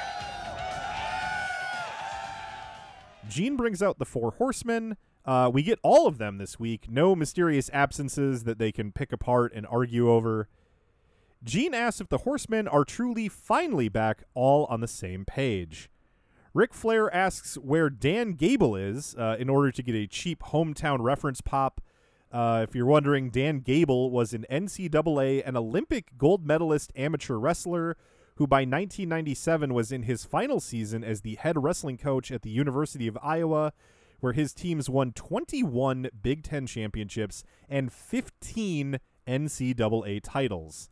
Uh, and if you're if anyone out there hasn't put it together, he is also uh, the namesake for WWE wrestler Chad Gable. Uh, that's that's not Chad Gable's real name, and when he was Mhm. choosing his gimmick name as an homage, he chose the last name as Gable because, of course, he he's a big amateur wrestler and fan of of the sport. So, uh, Dan Gable for amateur wrestling, that's like a big famous name that certainly the the folks of Iowa would be well familiar with. Gotcha. Flair says that he can't blame Chris Benoit and Woman for falling in love, and he asks Deborah to please start listening to Mongo. he declares the Horsemen as being reunited and says that it feels so good.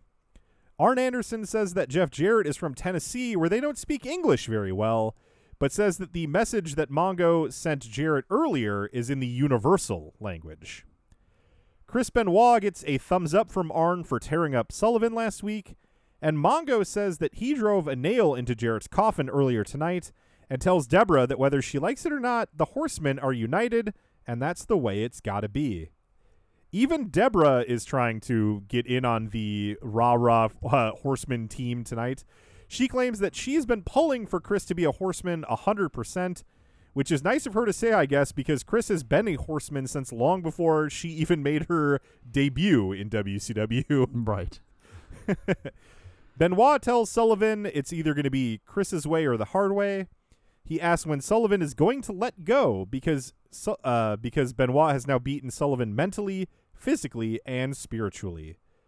Benoit goes on to say that he proved his point against Sullivan, and he is going to prove another point tonight by going to the ring alone without any backup. Uh, that's probably not a very smart thing to announce when you're in a blood feud. right. Like the guy you're the guy who hates you is in a faction with a bunch of other people. Maybe don't mention to him that you're going to be out there all by yourself. Right. You're I'm going to let my guard down even for a second. Woman says that she's happy, and Deborah says that they are ready to. Deborah just says, "Okay, we're ready to leave now." Right. and Gene is just like, "Okay," and so they all leave. Uh, notably, Deborah doesn't stay back to say anything mean about Woman this week, which was a nice change of pace. Uh, so basically, the whole point of the promo was, "Hey, we've had our problems recently. We know it was kind of going on and on, but everything is fine now." Uh, I liked that they were out there, hopefully wrapping a bow on their angle. It was almost like a tease of the Horsemen breaking up, but it seems like it's it's wound up with them back on the same page. Uh, so everything was good, although I did think that when it got to Benoit, he started talking too much and and kind of stumbled his way back through it. Another guy who recently has been better on promos, but took a step back this week. Mhm. Uh, but maybe, just maybe, the Horsemen in turmoil stuff is finally ending. Um, I'm curious as someone who has not been watching months of the Horsemen bickering with each other. Billie, what was your impression? Did you like this segment? See, like it reminded me of like IFHY is like us hanging out as a group. Like that's what it reminded me of. Is like us a little bickering here and there, but us like working together as a unit. Mhm. Um, it also threw me off though that they just kept calling the girl woman. I was like, "What's her name?" like I had no idea what's going on. I was like, Yeah. "What's her name?" they just kept saying woman, and I was like, "Is that is that her name?" I figured that out later when she came out. Um, Ah. but um, I also so I was talking. I think it was to Jonathan. I was like, like Ric Flair in the suit doesn't bother me, but I'd rather him be in gear, like his robe and like that, because that's what I'm used to seeing. And then Right. and that made him very upset. He's like, "You're not enjoying it for what it is." well, Flair uh, right now is he's rehabbing a torn rotator cuff, so he's a few months away from being able to to come out with the robe and the style and the profile and all that stuff. So yeah, that's why he's He's been wearing a lot of Cosby sweaters onto uh, a show Yes. lately. Yep. Dave. What do you think here? Are you happy to see that the Horsemen may be putting this all behind them?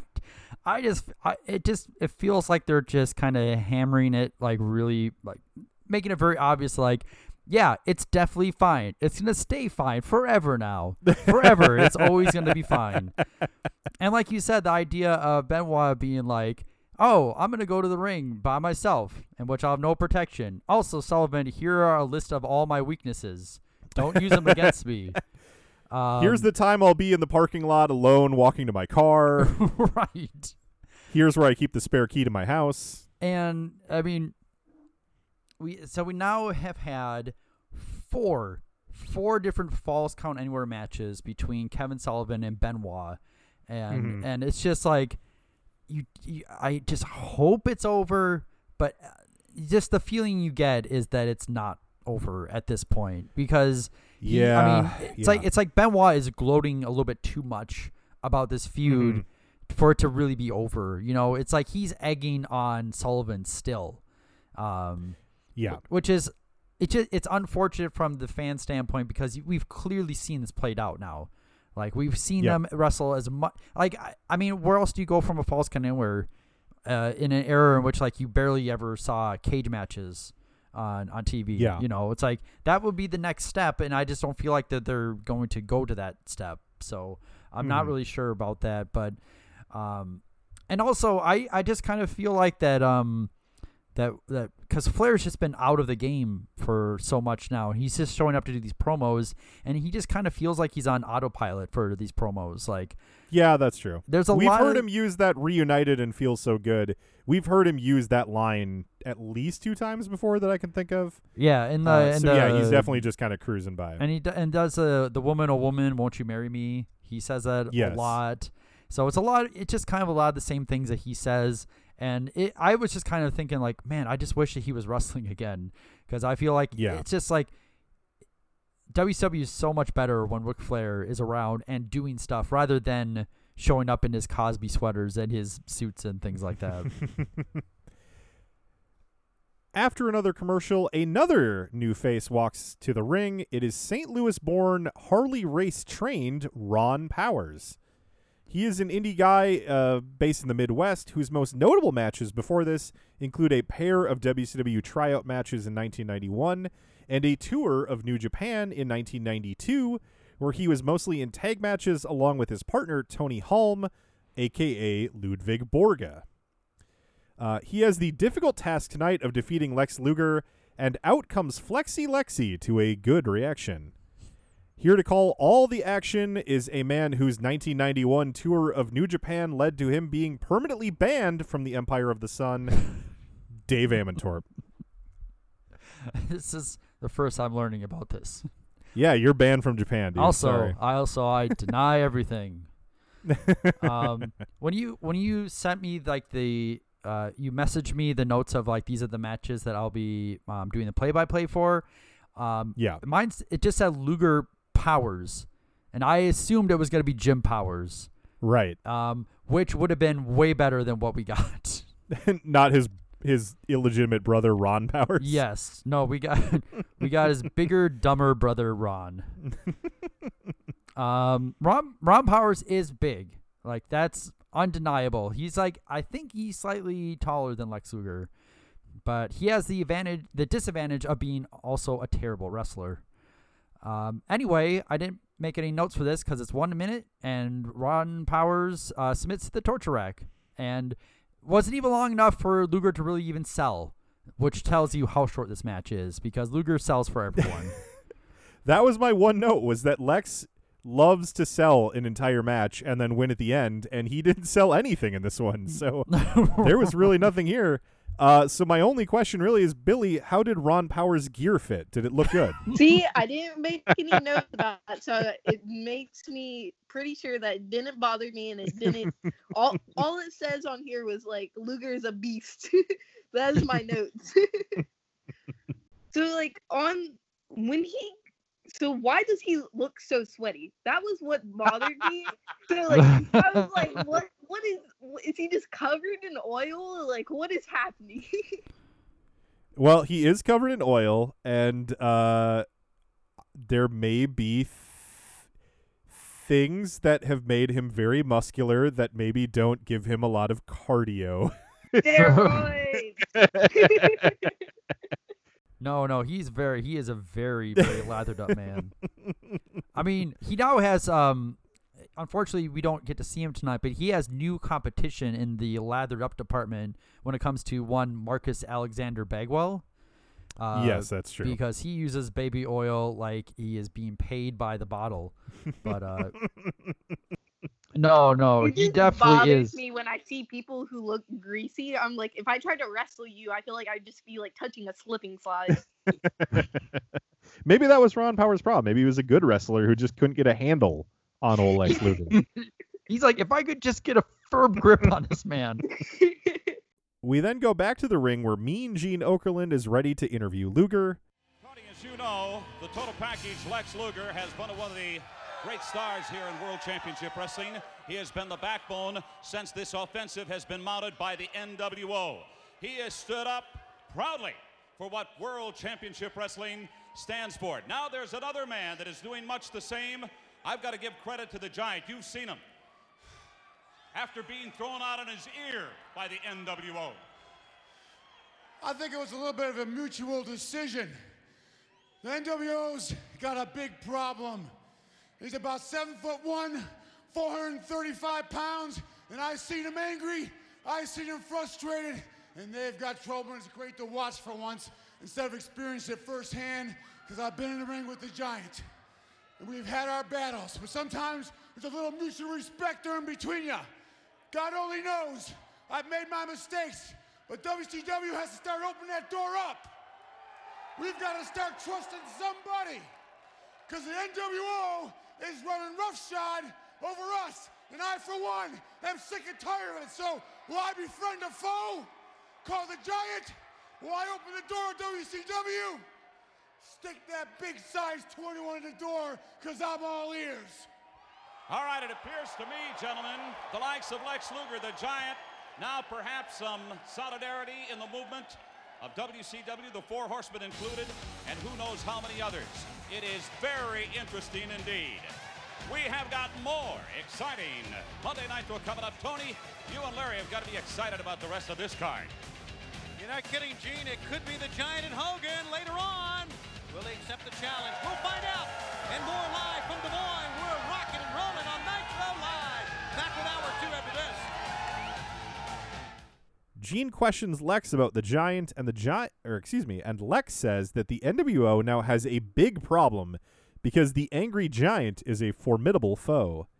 Lex says that he's made mistakes in his past, but WCW has to start trusting each other and they have to start standing up to the NWO. Lex then says, uh, and I just quoted this exactly because I thought his phrasing, uh, Lex Luger's phrasing is always interesting to me. He said, Will I befriend a foe called the Giant? When I open the door of WCW, stick that big size 21 in the door because I'm all ears. so I, I guess he wants to be friends with the Giant. That's what I took from it. But as always, his syntax is just extremely hard to parse. It's like when you put his words down on paper, it's like he's a postmodern version of himself.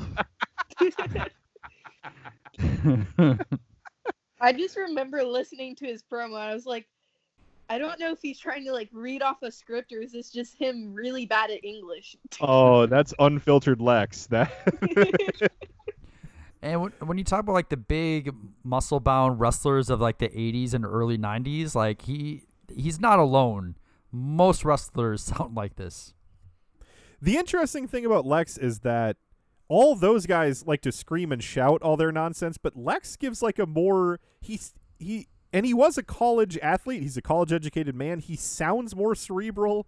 He's talking in like a, a quieter tone, but just when you actually listen to what he's saying, it's nonsense. Mhm. It's absolute garbage. and it's one of the things I love about him the most. I want Lex Luger to never change. Right. After a commercial, it's now the top of the hour, so we get Pyro, and Tony is now joined by Mike Tenay and Bobby Heenan. Heenan and Tenay give their thoughts on the tag team championship situation from the top of the show, and we see some replays of Randy Anderson getting fired and the Steiners relinquishing their belts. Then the amazing French Canadians make their way to the ring. Uh, they would very much appreciate if the hillbillies in the crowd would stand up for the Canadian national anthem, uh, which of course is cut off partway through by the Horseman theme, and out come the Canadians' opponents, the team of Arn Anderson and Steve Mongo McMichael.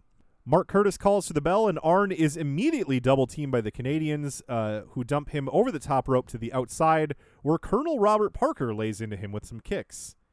Mongo tries to intervene, which only draws the attention of Mark Curtis, allowing this dastardly attack to continue.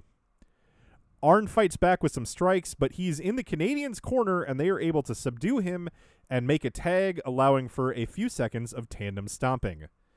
The Canadians hit some more double team spots, finishing with uh, the spot they do where Jacques or where Pierre slams Jacques onto their opponent, Mhm. uh, which always looks pretty cool. I like that since since Pierre is such a big guy.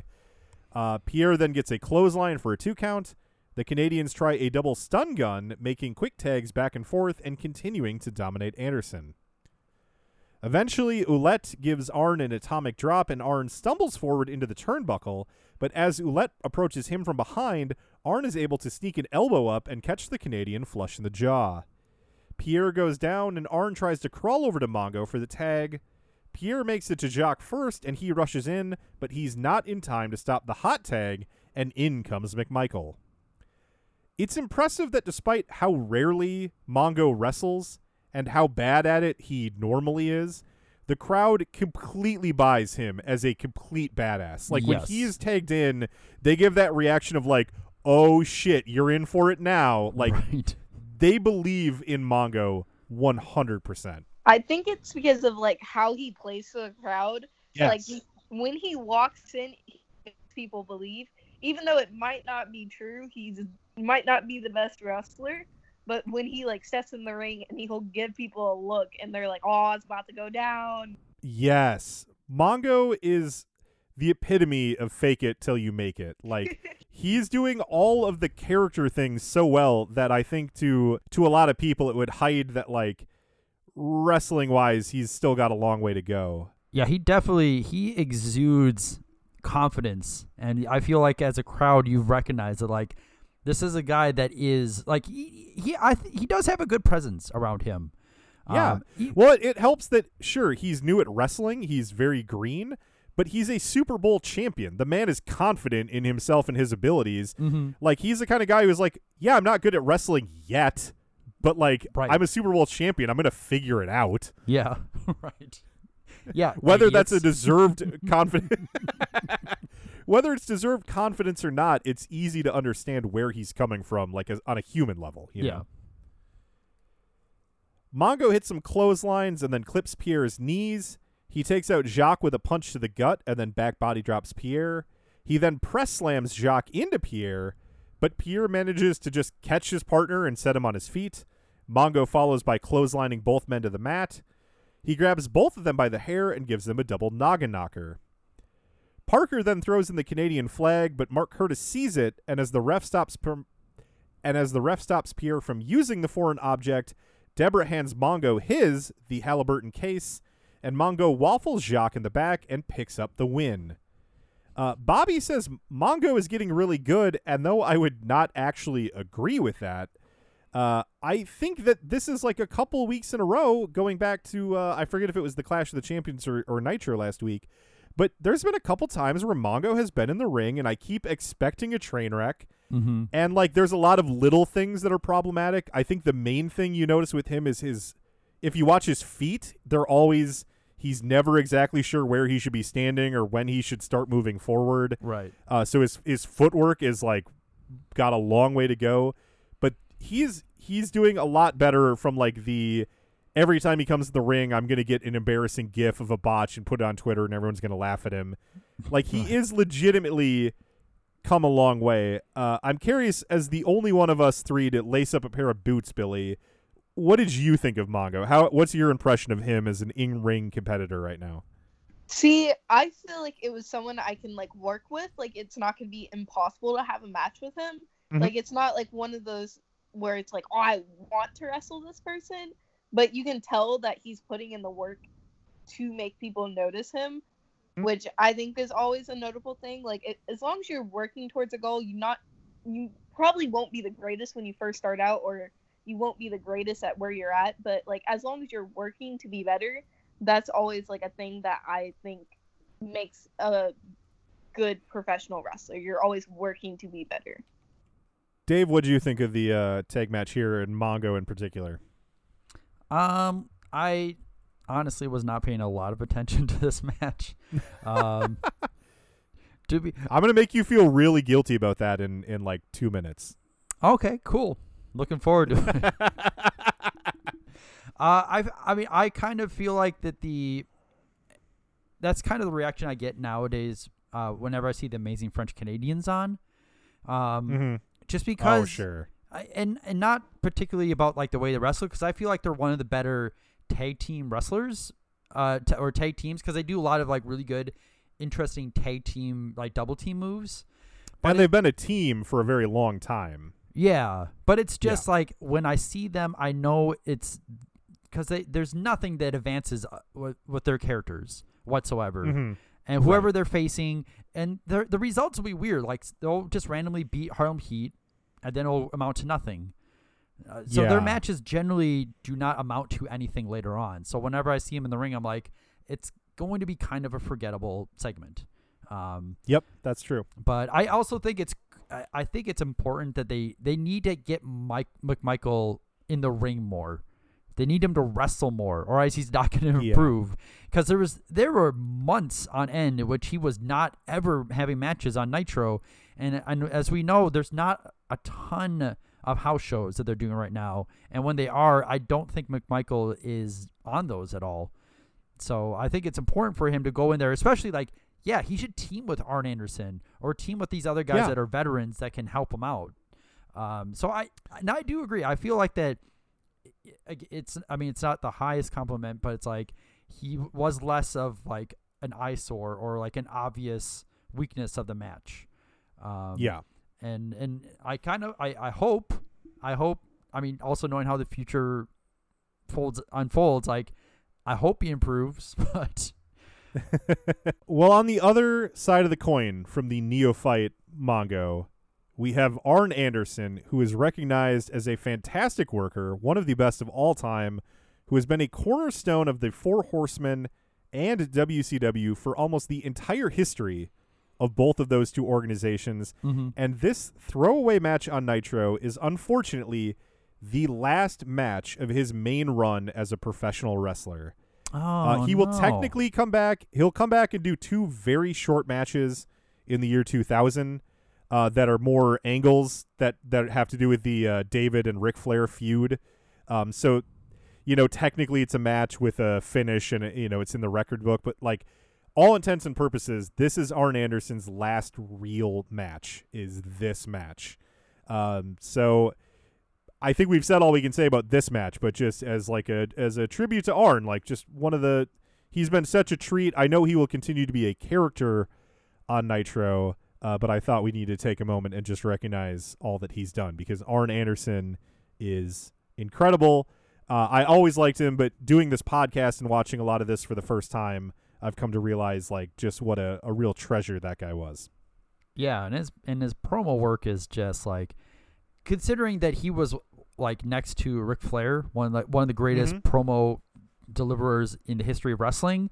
Like he could easily have been like, well, yeah, you, you're not going to compare when Ric Flair's around, but like he was still one of the best and and one of the best at the time and even now like i mean aew has him around so he can do promos because he's that good at Yeah. promos and there's just like he has such an uh, an earnest or honesty to his promos too Yes, and and yeah. when he does um like when he gives like analogies and things like that his analogies actually make sense too which is like uh, a rarity in mid 90s wrestling like it makes sense what he's tried to depict but yeah that's that yeah just a random match against amazing french canadians how about that Yeah, yeah. Sometimes you get uh, like you know we had Magnum CK on, and sometimes you get like a big event and a big goodbye, and you get to give a cool promo, and sometimes your back's just bothering you, and you think you know you have a match, and you go get it looked at, and you think you're gonna just take some time off, and and you never really get back in there. It's kind of crazy how that all works. I I feel like I really brought us down there for a minute. I, was- I, I said that and I was like, oh, that's a bummer. That's really sad. Uh, but he, he really is like, uh, and this is probably in the zeitgeist right now because the uh, the documentary that's been running on ESPN. But he is truly the Scottie Pippen of wrestling, like a guy who will never Mm. be maybe appreciated as much as he should because he was next to goddamn Michael Jordan or in this case Ric Flair. You know. yeah After some commercials, Lee Marshall is on the road for his road report this week, coming to us from Memphis, Tennessee, where people are very excited for next week's Nitro, which will be coming live from Grind City. Marshall says that he's at a Nitro party at blues legend BB King's Club on Beale Street, and of course, it wouldn't be a road report without some random inside jokes or names that he throws out. Uh, so he invites Memphis residents Steve Cropper and Donald Duck Dunn. I had to Google who the hell they were. Uh, turns out they both played in Booker T and the MGs, which was a house band that was Stax Records, a legendary Memphis blues uh, uh, label. They had like a house band that played with like a lot of backing. They were the backing band for a lot of acts. Anyway, that's who those guys are. Who gives a shit? Just something that I I googled to see who it was. Uh, Marshall also says that he tried to tour Graceland, but it smelled so bad because of a hunka hunka burning weasel. I sometimes couldn't even get through it without laughing. some some That's so bad. sometimes his effort is just not there Uh, Bobby's attempt at a comeback is no better, as he says that Lee's actual last name is Clampett, which is the last name from the family of Beverly Hillbillies. I guess he's just calling him a hillbilly. Uh, Tony's response to that is just to say, completely deadpan, "That's not funny." And Bobby says, "Well, neither is Burning Weasel." And hey, everyone's correct. I, I agree with everyone. None of that was funny. Yeah, when I heard those like just obscure names, I was like, "Yeah, Tim's gonna look those up later." but yeah, Hunka Hunka Burning Weasel. That's gotta be if we if we had ranked his Weasel jokes, that's gotta Yeah. be near the bottom. That's such a low effort. That's a low effort. I hope it's the I hope it's the bottom. If it gets the worse than that, like what can you imagine? the Outsiders then come out along with Syxx and their reclaimed WCW tag belts. The NWO music now contains sound bites of Eric Bischoff's "We're in Control" speech from Souled Out. Uh, I couldn't quite tell if they were playing those sound bits live, like the way they were doing the "Loser" at Souled Out. It sometimes it sounded like a guy was just jamming on buttons Uh-huh. at random. Sometimes it seemed like it might be a official part of the song. I couldn't really tell. Uh, as they head to the ring, though, the camera finds a young man with NWO shaved into the back of his head. Uh, or more accurately, I should say, he had everything in the back of his head shaved except for the letters NWO written out in hair. Oh, gotcha. I thought it was disgusting. Did either of you guys notice that? I saw that. I was like, I don't understand how people just destroy their hair like that. like, I went to school with someone who got a smiley face in the back of their head, and I was like, I, I, why? why? Just because you can do it doesn't mean you should do it. Yes. Their opponents tonight are The Extreme, aka uh, The Extremists. That's the name this tag team normally has out on the Indies. They are Dangerous Devon Storm and Ace Darling. Uh, Devon Storm, we've seen twice on Nitro before, back in episodes 23 and 24, Mhm. which were in February of last year. Uh, we mentioned, of course, at the time that he'll be a major character eventually on Nitro, as he is Crowbar later in his career. Uh, I asked him actually about on Twitter. I asked him about all the bouncing around that he did because he was in ECW, he was in WWF. Uh, it, later this year, '97, he'll be in WWF.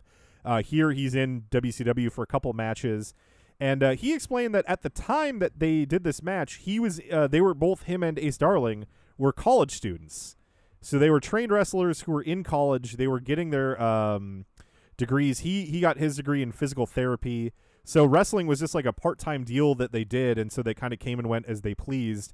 And uh, you know they had a good relationship after he had done the earlier matches. So when they needed a team for the outsiders to squash on Nitro, they gave him a call, and him and Ace Darling got brought in.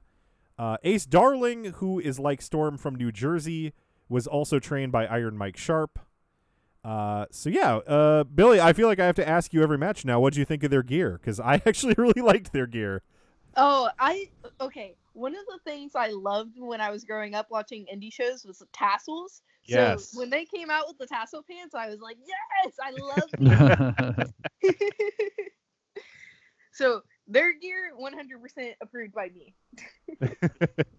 Uh, well, here to call all the action of the outsiders versus the extreme is our own extreme outsider, Dave Amantorp. Yeah, I also am a big fan of the tassels. So I, I yeah, I think their I think their gear is pretty pretty extreme. That sounded so Easy. sarcastic. um, so Scott Hall starts off the match by attacking Ace Darling before the bell and generally just beat him around the ring for a while. Um, after hitting a fallaway slam, he picks up Darling and he forces him to tag in Devon Storm, whom he immediately throws into the ring. I love, and that's the thing you used to see a lot of times in the old squashes from like old NWA and stuff, when the team would force the guy to go tag in the other guy. Like, okay, I beat the crap out of you. I want to beat the crap out of that guy now. Mhm. I love it. It's such a fun touch. I think it makes the heels appear more as bullies, and I feel like that's always like a good touch for like the crowd relating to the story more. Yeah, I agree. And also, I just like the idea that like Devon Storm just accepted the tag, just like unaware of what was happening or was about to happen to him. So he's immediately he's uh, slingshotted, slingshot into the ring. Um, Hall then tags in Kevin Nash, and Hall sits on the corner turnbuckle while Nash drops Storm with the sidewalk slam. Uh, Nash then tags Hall back in, and he takes his place on the corner turnbuckle as well as Scott Hall hits the outsider's edge. Um, he then plants a boot on Storm's chest for the pinfall victory, as this was uh, just over like a minute long. So that was a lot of detail for a very short match. There was one little little thing that I really liked. There was a part where Hall was just like manhandling Storm, Mhm. and uh, Storm just kind of out of nowhere decides to throw some very weak punches into Hall's gut that Hall just no sells. And I love it's like such a it it really shows that Devon Storm like got why he was there and what he was supposed to do because he's like I'm gonna throw these punches. I know the other guy's not gonna sell it at all. I'm gonna look incredibly weak and lame. Uh, and that's what I'm supposed to be doing. And I Yeah. just like I was just thinking like, wow, what it it's so cool to see somebody be so unselfish and just get like, I know I'm here. Uh, I'm just gonna, you know, I'm gonna make these guys look like a million bucks. So I thought that was really, really cool. I wish more people did that nowadays. Like, not everyone's going to have to be the superstar. Somebody has to be the one to take the pin. And a mm-hmm. lot of people are trying to like. You want to be the one that's special, but you have to understand that sometimes you can't always be in the spotlight. I think it's also in, like people more people should realize that like hey maybe you know the the spot of the person who's really really competent and they're not going to get in there and botch anything but they're always going to be losing and making the other person look good that's job security like maybe I'm not going to be, you know, the star always on top, but like I'm going to I'm going to get work forever because people know whoever they're trying to push, I'm going to make that guy or girl look like a million bucks, you know. Mhm. As we head to break, Nash puts Hall in a friendly headlock and Hall pretends that he's getting choked. Uh it's just I just note it because it seems like they're having so much fun. They're just out there doing whatever the hell they want because it's WCW and the inmates run the asylum and they're just having a blast. right, because it's also based on a true story. They get to do whatever they want. When we come back from break, it is time for Kevin Sullivan versus Joe Gomez, and now I feel like I'm the one being choked. Ha ha ha, that's where the punchline was.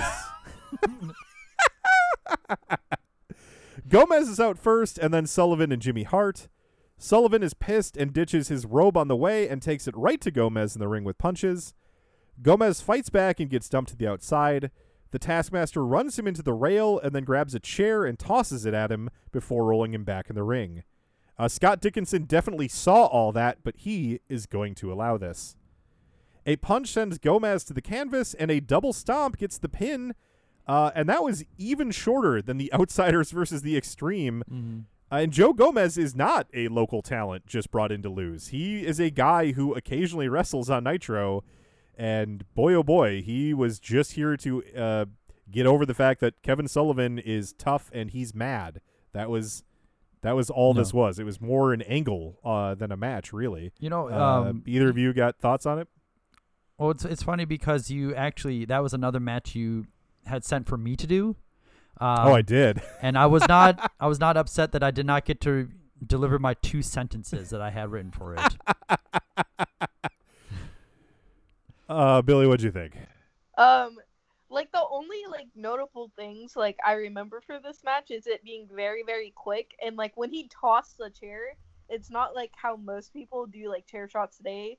This man just threw it and hoped for the best. And I was like, oh, that's pretty cool. and then his double stomp, I just looked at it. and I was like, that's pretty realistic. Like if I went up to my sibling and they were just laying down on the floor and did that, it would be over.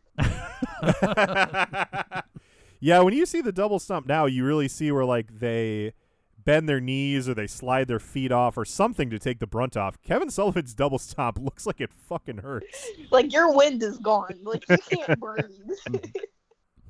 We go to break with the enticement of Hollywood Hogan answering the Giants challenge after the break.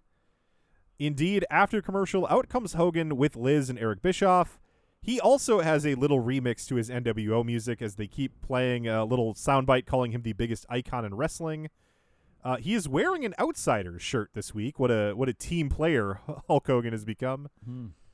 For whatever reason, halfway down the aisle, Eric just tells Liz to leave, and she just heads to the back, and she's gone for the rest of the segment. It I doesn't play into anything. I don't know if if it was just to show that Eric is in control of Liz or somebody threw something and Eric felt bad about. It. I really don't know. It it just seemed weird to me. Uh, Heenan and Schiavone make sure that we know that she's still out there under duress. Uh, this idea that the NWO has like kidnapped her or whatever is apparently still a part of the angle that I don't feel like I'll ever really understand. Yeah. But Eric Bischoff gets on the mic first. Is he too much or what? What is the answer actually? he's too much. Come on, tell him how much you love him. I know you. Listen. Uh, Now he wants the spotlight. What's he gonna want next? you know, Hollywood. It is. I mean, it's unbelievable to be associated with you. You have shown me more about this sport than I ever thought I could learn. I, I tell you what, for those of you that weren't with us last night on pay per view, the scientific approach to this match that you took, the offense was unbelievable. The combination of moves, five successive arm drag takedowns, two hip tosses, a fireman's carry into a pinfall, and bam! He remains the heavyweight champion of the world. I loved it. I'm gonna trade sides with you. You got you got anything you want. Savage couldn't get it done. Piper couldn't get it done. Oh yeah. And now the Giant, another in a long list of losers. Well, Mr. Bischoff, what we have here is a failure to communicate. Everybody that gets in the ring with Hollywood is not in the same league. And oh, yes, I study my opponents.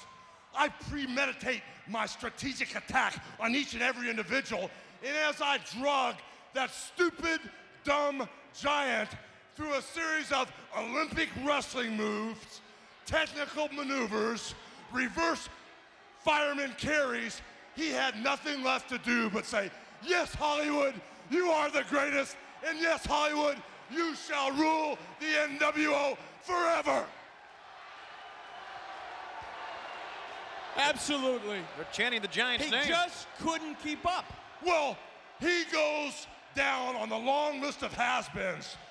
There is the Piper Man. the Giants a has-been. The Macho Man is still soul-searching. And anybody else that gets in the ring with Hollywood shall add their name to that list of losers. Now, Hollywood, I understand you want to take a little vacation, but you've been challenged tonight by the Giant. I know you want some time off, hit the beach, but what about it? You to take on this big dummy again or what? Well, you know, Mr. Bischoff, you've helped me line up my next few commitments with Warner Brothers, Time Warner, the merger. I'm to put them over the top of my new flick, brother, Shadow Soldiers. But the deal is, yes, for all my NWOites, brother, the people that worship the 24 inch pythons, for all my loyal followers that are bowing right now at the feet of Hollywood. Look at them bow at Hollywood. Yes, I will beat up the giant again. Uh-oh. Hey, how about that? How about that? How about, whoa, how about our that? Stinger, our own Stinger in the Macho Man. A little hey, different. Macho, like I said, you'll never get a shot in WCW, but if you want a little piece of the NWO deal, hey, come on down. Maybe we can talk. We know something? Our Stinger has it all laid out. We know exactly what he's doing. And you know something? The Macho Man, he might have seen the light too, Mr. Bischoff. You know, he might be that missing link that we've been looking for, brother. Could be. He's got no future in WCW, but hey, we can talk. Have your people call my people. We'll do lunch. Whatever. We love that Stinger. But you know something? I'm gonna go back. I'm gonna do a couple push-ups for all the cameramen from the United States, from Suzuki from the Tokyo Free Press. I'm gonna get in real good shape because when I come out to beat that giant up again for all my NWOites, I'm gonna put on a little posing routine that's gonna give you goosebumps from head to toe, and I guarantee you, you'll lay awake all night long thinking how beautiful Hollywood is. You're gonna do that for us? Really? God, we love you. We love you. You're gonna. Oh, I can't. You're gonna wrestle the giant here tonight. And you're gonna do it for free because you love them as much as they love you. You know what? I will beat the giant up nine days a week for free, brother.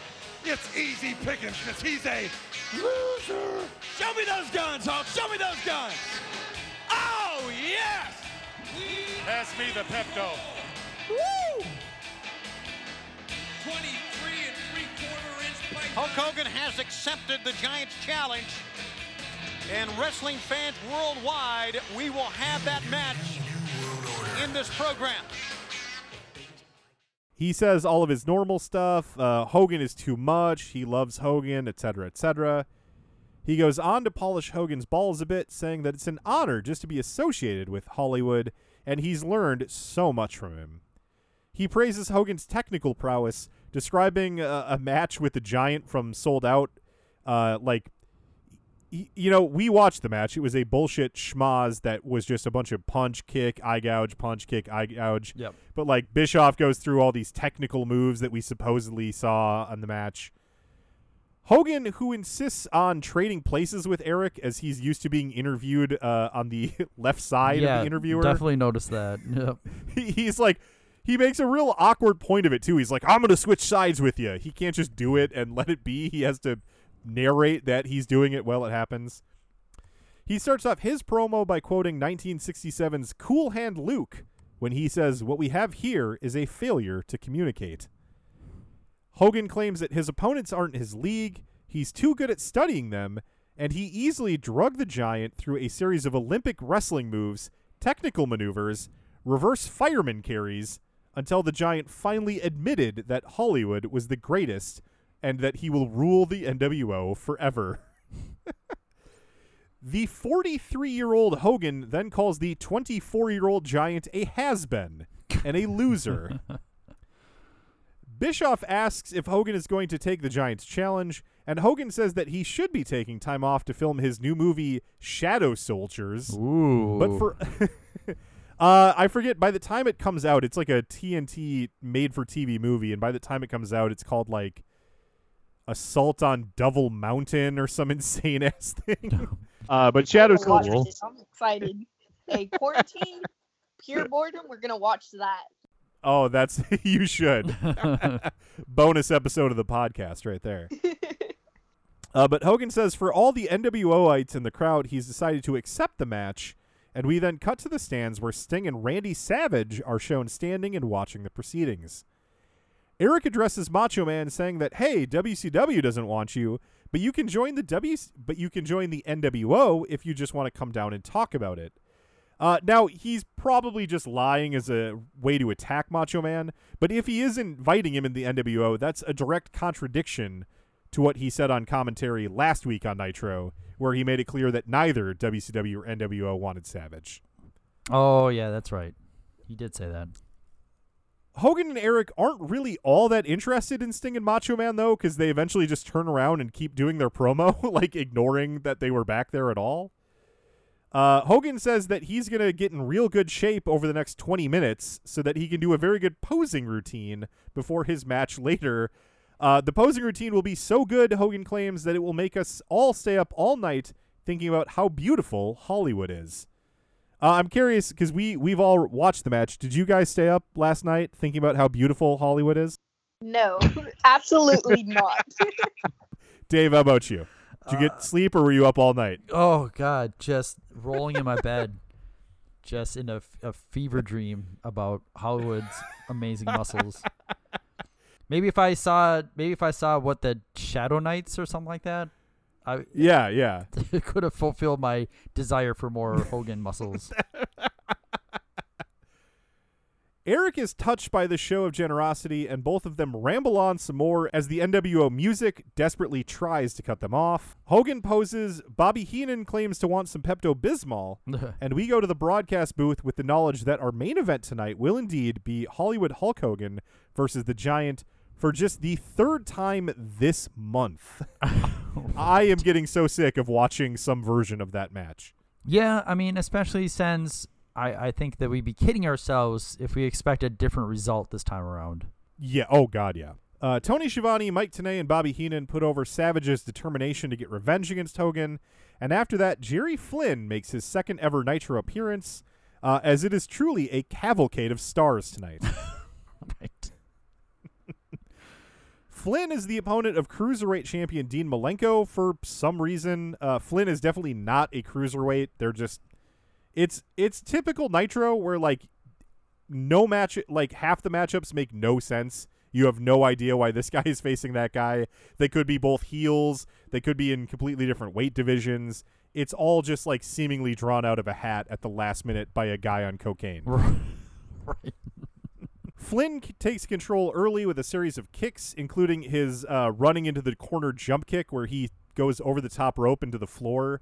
Uh, like the camera angle is such where you can see that it doesn't really connect, but I do really like.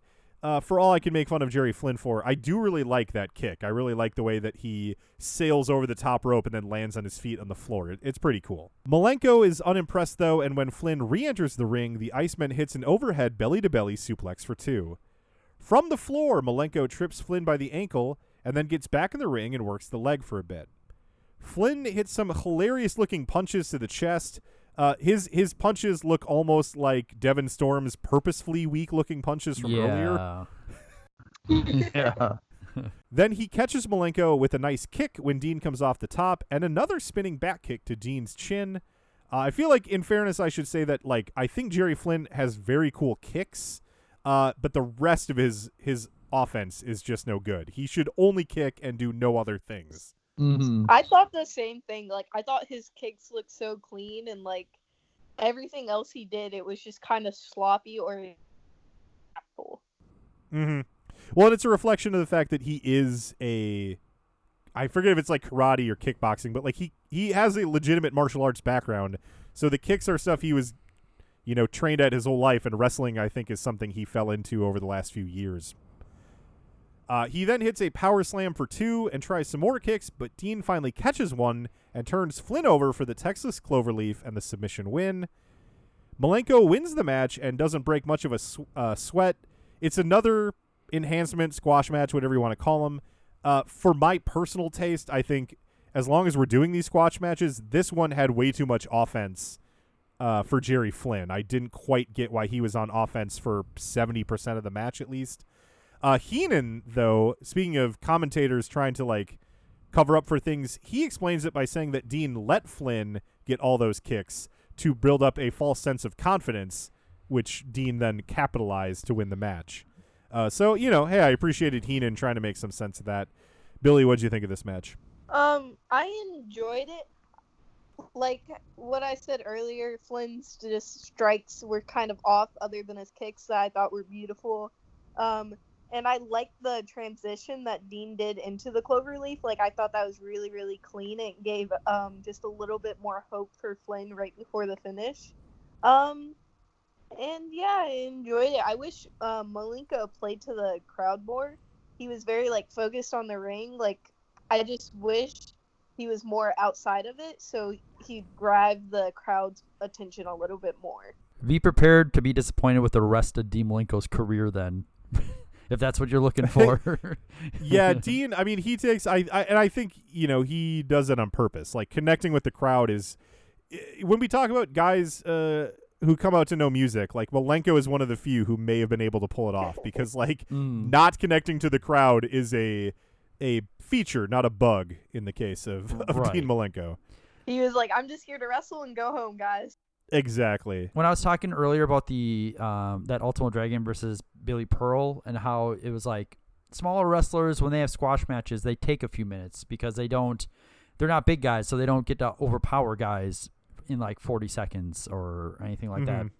I was kind of thinking of this match in my mind when I was mentioning that too. It's just like it's just not Dean Malenko's style to just like run over someone with offense and beat him with his submission move. He has to like sell a little bit, counter things, and get into a even for a couple minutes wants to get into a flow of a match before Yeah. going to the finish. So um yeah, so to me this is this is like a, a good Dean Malenko squash match basically, which is it's still gonna be a couple minutes long, but um yeah, it's interesting because we have Ultimo Dragon winning an easy match and Malenko winning easy match. Uh, Malenko did refer to Dragon and I think Rey Mysterio Jr. Um, to the camera after the match, so I don't know if maybe they're setting up for like a, a rematch uh, for the next pay per view or not. I don't I don't remember exactly how that goes, but um, it definitely seems like they kind of want these two to be the top of the cruiserweight division for the foreseeable uh, next few shows. We go to commercial break, hearing that after Chris Benoit will face Hugh Morris. Uh, when we do come back, though, first the announcers hype the main event. I tell you what, fans, we are live back here on WCW Monday Nitro. Yes, we're sick of hearing about Hulk Hogan's uh, pythons and posing and hearing what Eric Bischoff has to say, but we're genuinely excited that Hulk Hogan and the Giant will collide a little bit later on here tonight on WCW Monday Nitro, aren't we? Well, a chance for the Giant to make it a grand slam. This will be the fourth time that he's gotten into the ring with Hulk Hogan, and to date, it's been all the Giant in those head to head matchups. There's no question about it. For the Giant and Hollywood Hulk Hogan, a match that we have seen before, but right now the Giant is never as before. He's a determined man, Brain. Well, the weather's going to be getting warmer because the Giant. Wait a minute. Uh, deliver to Tony Schiavone to be open immediately. It's from the from the offices of World Championship Wrestling. You're canned. It could be Could that. be, I mean it. I, I need to look at this before I read this because I'm just not. Holy, Mike, give me, give me that microphone. Can we put this on? Because we want the people here to hear this as well. Ladies and gentlemen, we have received a telegram from our WCW offices. Listen to this. And I'm making this announcement live here on Nitro. This is from the executive committee after careful consideration of the recent conduct on the part of Hollywood Hulk Hogan and careful review of the WCW rights under Hogan's current contract and unanimous approval by the WCW Championship Committee, it has been decided that Hollywood Hulk Hogan must defend the world title at Super Brawl February 23rd in San Francisco. But furthermore, it's also been unanimously decided that this title opportunity be awarded to Rowdy Roddy Piper. A copy of this telegram to go to each member of the championship committee and to Ted Turner. What about that? The executive committee has stepped up to the plate again, Tony. And all of a sudden, you hear behind us the fans, the chant of Rowdy Roddy Piper. Where are we going next here? We're going to the ring? Let's go to the ring! Let's hear some bagpipe music. And Mike Tenay, God bless him, uh, he says something that really pissed me off because he says that the Giant will try tonight to make it a grand slam as he's going to be facing Hogan for the fourth time, uh, which is again three this January, and then last August Hog Wild would be the fourth. Uh, and as Tenay tells it, the Giant has dominated every single meeting between the two. Now that ignores the fact that Hulk Hogan is two and one in those contests, and that every single one of them ended with a bunch of NWO run-in bullshit. Mm-hmm.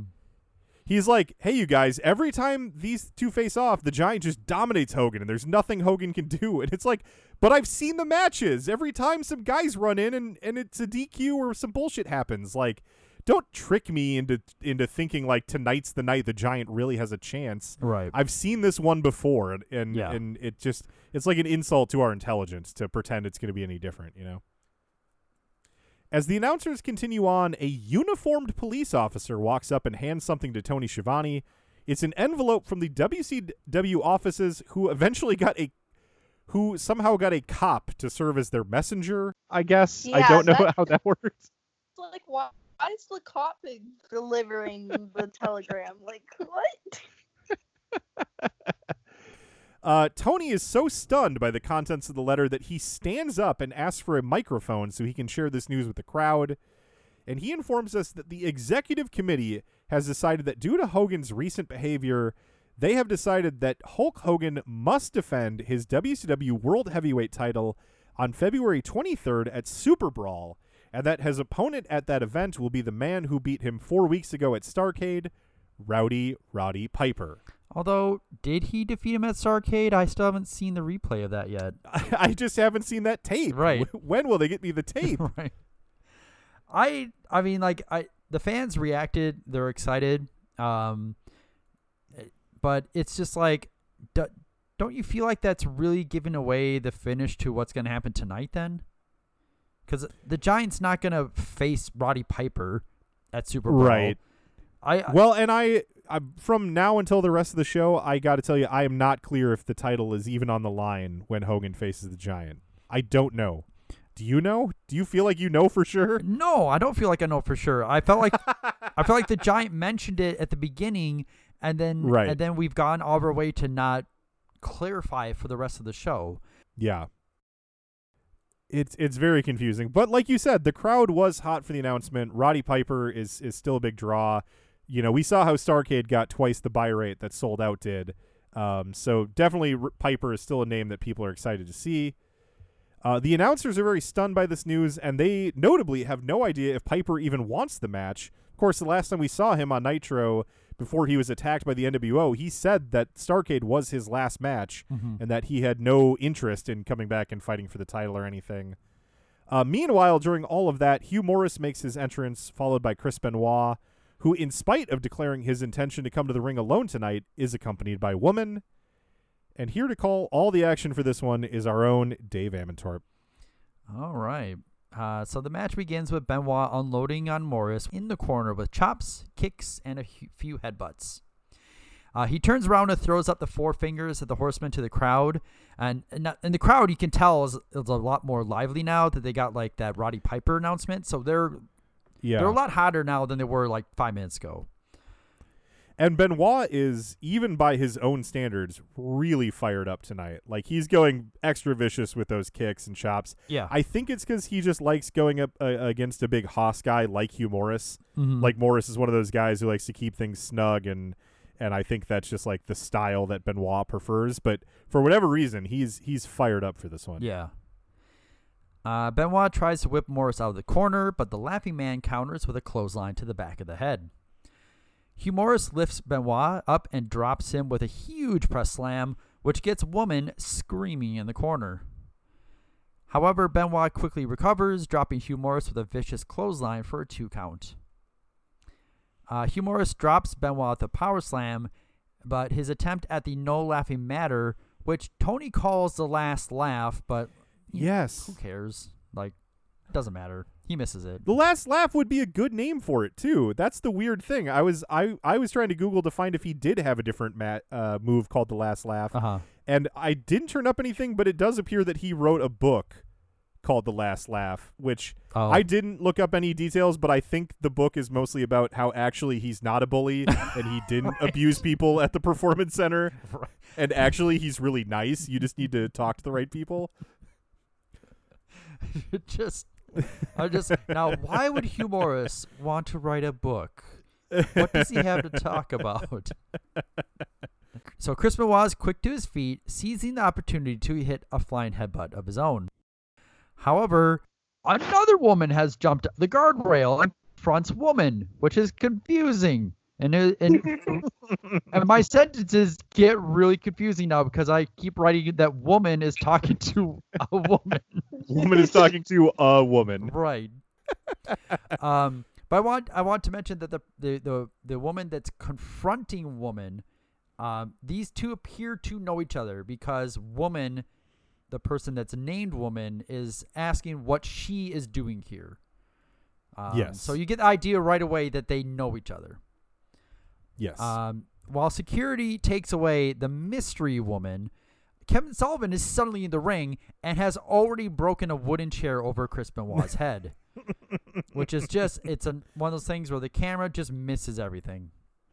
they it seems like missing chair shots between these two is a hobby at this point because half the time they hit each other with chairs we do not get to see it at least from a good angle Um, at this point, we finally get a, a shot that is the that you can see the mystery woman's face, and it is Jacqueline, who is at the time better known as Miss Texas from the USWA. mm-hmm. Uh, meanwhile, Hugh Morris uh, hits his finisher, no matter what you want to call it, on Chris Benoit and gets a pinfall victory because in WCW, feuds never, ever end. Uh, before we do the post-match angle, uh, Billie, what do you think of the match? Um, I thought the match was really good. I love how Benoit was very like aggressive with all of his strikes. Like all of them looked like they were impactful. And I don't think um headbutts are done enough today. Like they're like a unique strike that people usually don't use. Mm-hmm. Um, and then also Hugh Morris like moonsault was so pretty. Um, also when they missed the chair shot, I had no idea that had happened. Um, until later in the show when they did like a replay of it, and I was like, okay, now the finish makes more sense. Oh yeah. Yeah. Because I was like, what just happened? Because it- it was so focused on the random girl that came out from the crowd and woman having like that little shabacle. And then you go back to the ring and it's over. And I was like, okay, what just happened? I don't know what to make of it, Tony Schiavone. Kevin Sullivan, who is this woman? It's none of your business. Wait a minute. Presumably, you do know this woman. She just couldn't walk up like somebody off the street and approach you like this. We know each other. How well do you know her? That doesn't matter. That was in the past. Well, I, I don't know what to make of it. Jimmy Hart, what's your take on what's going on here tonight? You know, Taskmaster, this smells like trouble to me. Women in the WCW. Look what's happened to the Four Horsemen with woman running around, Deborah McMichaels running around everywhere. When I see the Four Horsemen, they're just a shell of their former self. I feel like I'm watching the days of our lives. This is nothing but trouble, trouble, trouble, and you've been there before. Who are you? Trouble! Trouble! Kevin, honey.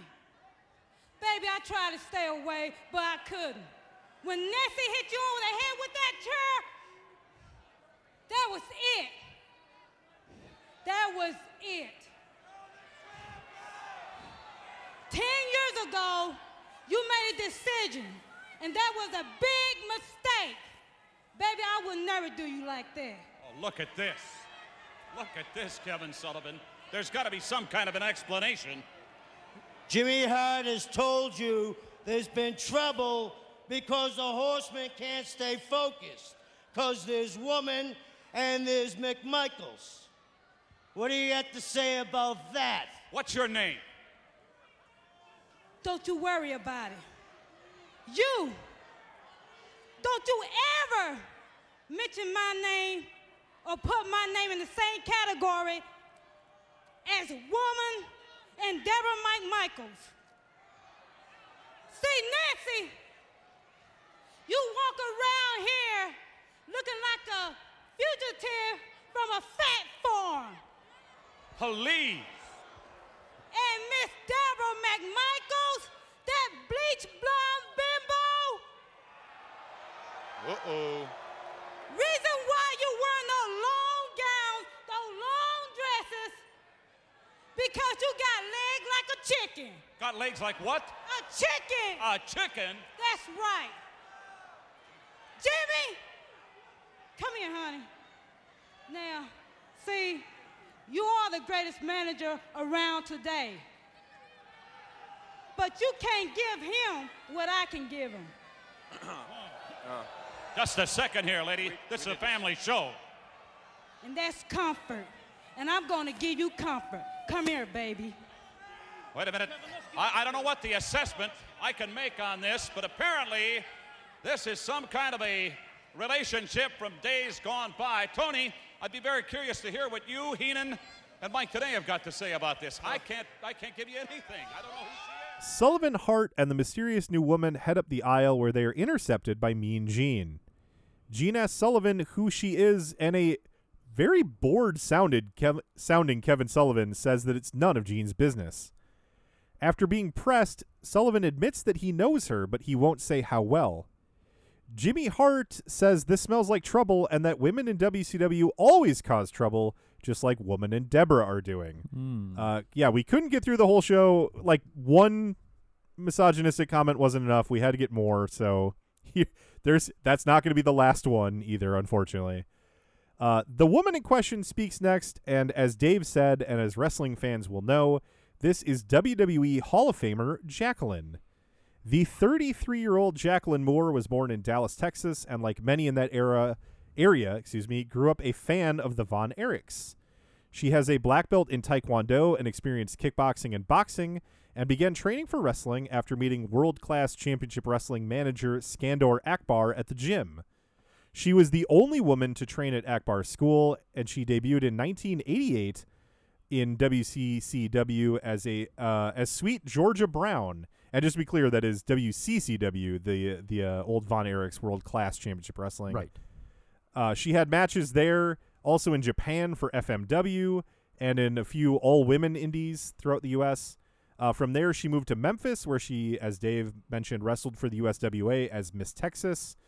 She was the first USWA women's champion, and through the USWA's relationship with WWF, she was set to join the World Wrestling Federation as Jeff Jarrett's new manager, Winona. Uh, vignettes were filmed for this, but before her debut, she got injured and the character was scrapped. Instead, after taking time off, she went to Jim Cornette's Smoky Mountain Wrestling, where she was uh, a character called Sergeant Rock, as there was a militia themed faction there, I guess. Yeah, I, I read that and I was like, are, are you sure that's right? Because it was on, Wiki, it was on I- Wikipedia. I was like, uh, Yeah. that doesn't sound like that does not sound like a name for a women's wrestler at the time. Sergeant Rock. Sergeant Rock, yeah. Uh, and after Smoky Mountain Wrestling died, she started just sending pictures because she has like she's got incredible biceps and, and other muscles. So she just started sending pictures to WCW, being like, "Hey, look, I'm trained and I'm jacked. Like, get me in there." Mhm. Uh, and it worked. They were eventually noticed by someone and handed off to JJ Dillon, who got in uh, touch with her and offered her a contract, and here she is. She tells Sullivan that she tried to stay away from him, but she just couldn't. Uh, and when you look at the giant inflated baby like figure of Kevin Sullivan, what woman could resist? you know? right.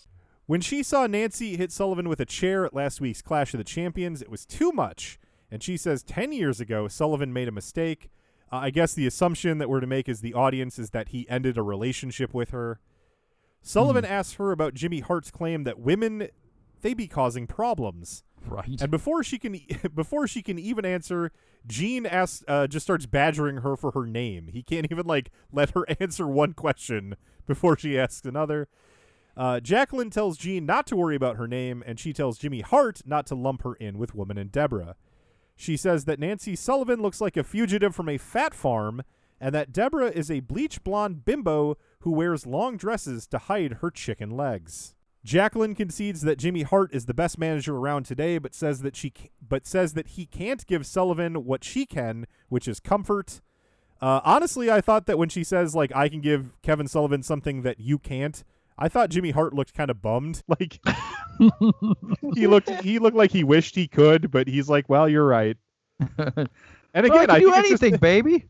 yeah, it's just that Kevin Sullivan is so irresistible that even like a straight Right. man, when next to Kevin Sullivan, how could you resist? the man's just so sexy. Okerlund wants to know what Schiavone and company think about all this, and as the replays roll, we learn that the answer to the question of what the broadcast team thinks of all this is not much, as uh, they just kind of describe the replays and then head to break. And as they go to break, Schiavone just goes, "More women," and Tenay goes, "Oh, just what we need." Oh More- no! the show again. could de- the show could desperately use more women. Like, come on. not not only that, but like, um, I mean, they just at Starrcade they crowned a women's champion. We need more women wrestlers, and Jacqueline is like the most woman wrestler they could get at this time. That's not Medusa.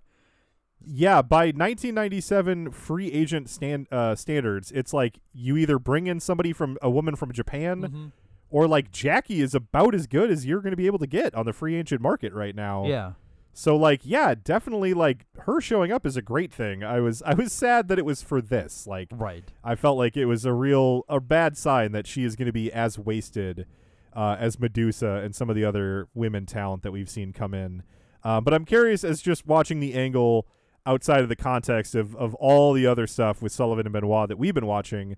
Uh, Billie, what did you make of all this? Was it was it entertaining? Do you want to know more? I was entertained just because of the fact of like the emotions that were going on. Like Jimmy Hart was like utterly disgusted by this woman. He was like, "Why is she here? I don't need this." and then um Sullivan being like, "Yeah, she's here. I don't really mess with her anymore, but she's cool."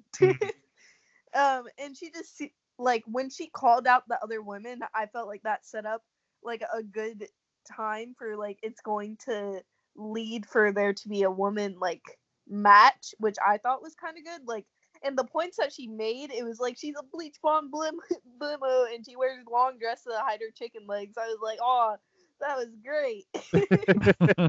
I agree. The problem is that neither Nancy Sullivan or Debra McMichael are wrestlers. So, like, that's certainly, especially in 97, that doesn't mean that they won't have a match between Jacqueline and either one of them. Mhm. But it does mean if they do, it would be a awful mess. yeah, I, it, I, it would have been better if Jacqueline was attacking Medusa during a match. Um, Yeah. I think that just something where it's more obviously going to lead to her wrestling another women's wrestler would have been great. Right. Um, I like I like just the detail of Jacqueline keep uh, referring to woman as Nancy. Um, I thought it was kind of a Yeah. nice little touch to indicate that there is like a very personal feud between them. Um, Mhm.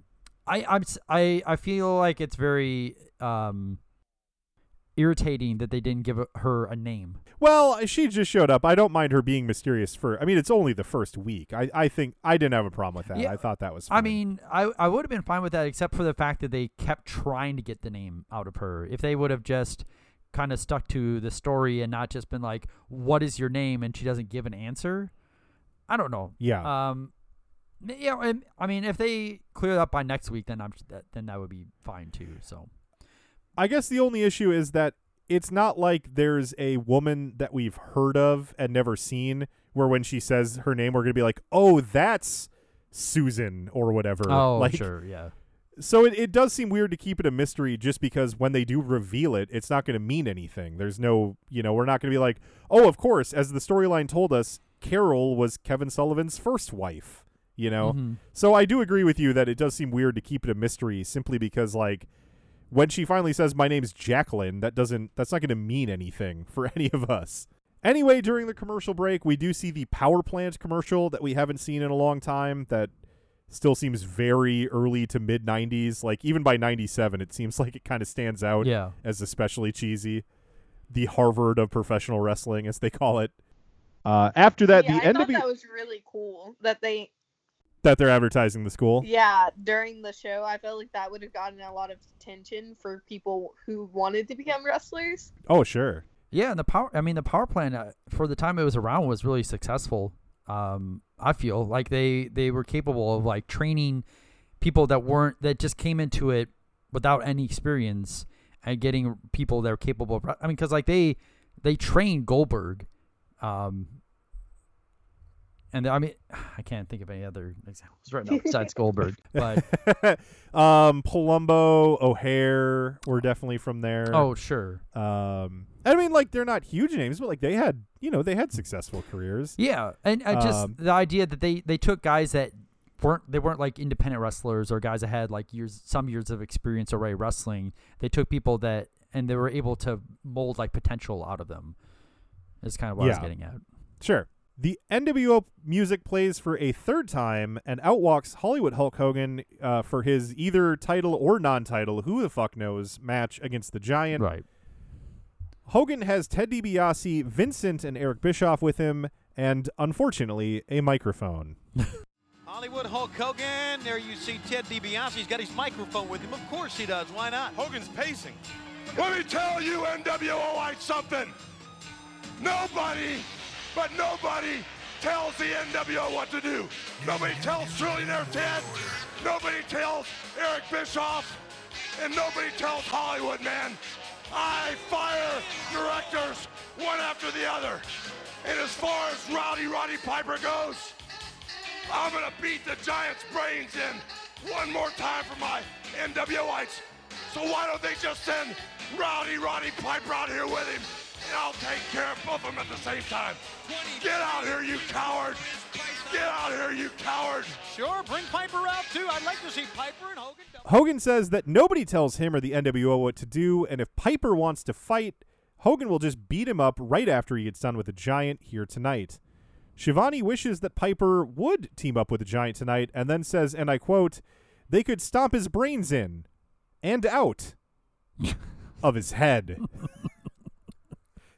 There's like this long pause before he goes of his head, in case you thought they were stomping his brain out of something else. I guess. I right. The Giant and his lack of music are out for the big man's second match this evening. Uh, this time he gets some pyro, like the lamest pyro imaginable. It's just a bang and then some smoke. There's like no sparks or anything. Uh, it seems especially sad with no music behind it. Uh, anyway, the Giant slides into the ring, and Hogan and Vincent immediately start kicking him. The bell rings, even though a man who's not in the match is kicking one of the men who is. Uh, Mhm. It should have been an immediate disqualification, but Mark Curtis is going to allow this. The Giant soon throws both men off of him and throws Vincent completely out of the ring. Giant then slams Hogan's head into the turnbuckle and hits some chops that Hogan sells like death. Giant punches, kicks, and elbows Hogan, and Tenay says that this is similar to the pattern of their other matches. Oh, do you fucking think so, Professor? right. These two guys in there punching each other and doing a bunch of like eye gouges and shit. Is is that something we've seen before? Do you think? Thank God you. Iron Mike. Hogan gets some eye gouges and some punches, and then an Irish whip and a running clothesline. He misses a punch and gets a chop and a clubbering blow to the back. The Giant hits a very gentle backbreaker. Whenever he does a backbreaker on Hogan, he protects him so much. He just Yeah. gently sets him down on his knee like a little baby. It's it's darling. He gets a two count from that, but Vincent puts Hogan's leg on the bottom rope. The Giant slams Vincent into the ring and then clotheslines him back over the top outside. Uh, it takes two attempts because Vincent sucks. The Giant goozles Hogan, and instead of choke slamming him, for whatever reason, he gets him like for the choke slam, but then he just kicks him in the stomach instead. It's like he remembered, oh, I'm I'm not supposed to choke slam him. I better just do anything else. Mm-hmm. Uh, that's enough though to get Bischoff in the ring, where he hits some very weak shots to the Giant's back, annoying the Giant, who googles who goozles Eric. That causes the outsiders to hit the ring. Mark Curtis finally calls for the disqualification, and the NWO once again beat down the Giant. Lex Luger, making good on his word earlier that he would work with the Giant on behalf of WCW, then comes out in a Nitro t shirt and uh, showing no signs of urgency, he jogs leisurely to the ring. the Giant is suspicious of Luger, and they have a standoff with the outsiders standing there, hoping that uh, the Giant and Luger attack each other. And then the climax of the angle is meant to be Luger like turning around and facing down the outsiders with the Giant, so that they're kind of a team staring down the outsiders together. But the show is ending as this happens, and Schiavone decides it's more important to hype the Piper and Hogan angle. So as this climax of the angle is happening, he's just yelling, Roddy Piper, will you answer the call? S- completely undercutting everything going on in the ring. And then, as like an afterthought, as the credits are showing up on the bottom of the screen, he goes, Oh, and Luger is standing with the giant. And the show goes off the air. Well done, Uh, everyone. I thought on paper it was a good angle, showing them aligning and and like, hey, you know, these guys are getting beaten down long enough, and they're going to start working together.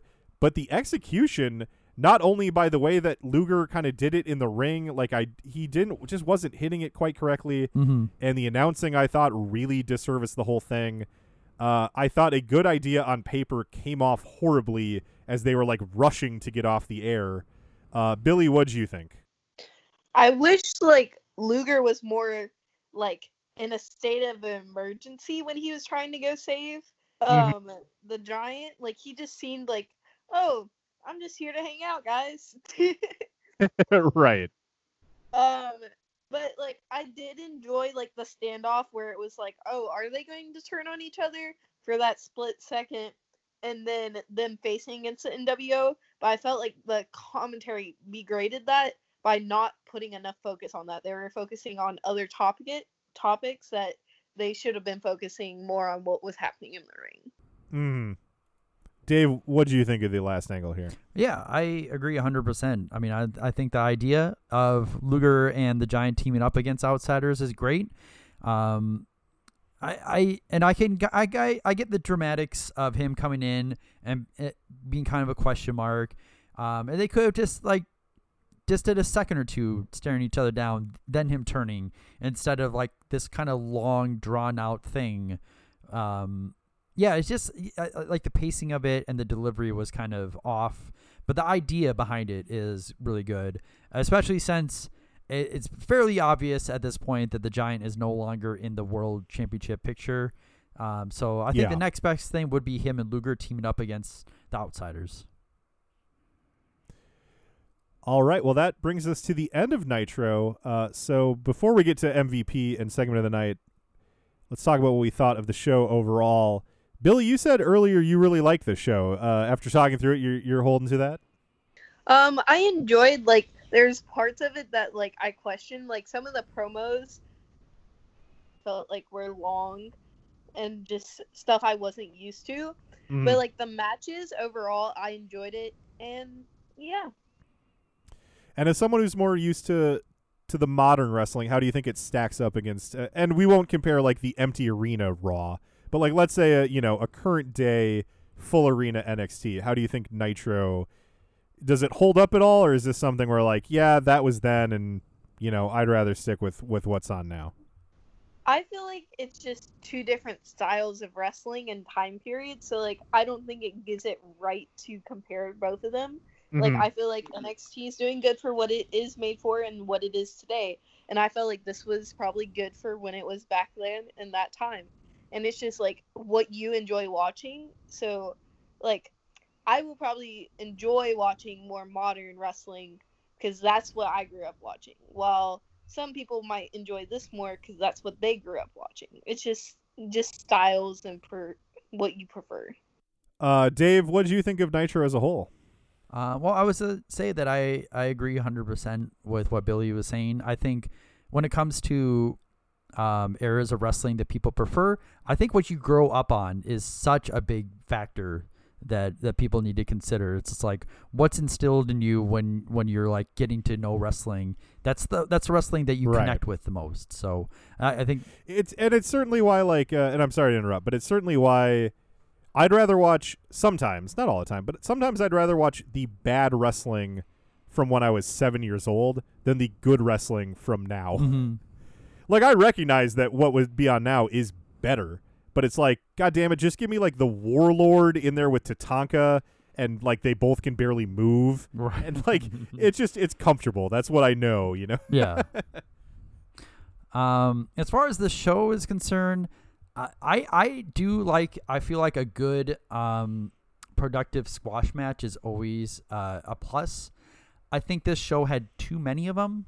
Um, I would Mhm. prefer to see one or two on a show, whereas on this one, you can say at least six of them were squash matches. Um, Right. Even something like Arn Anderson McMichael against like the Amazing French Canadians is one where it's like an obvious winner sort of thing.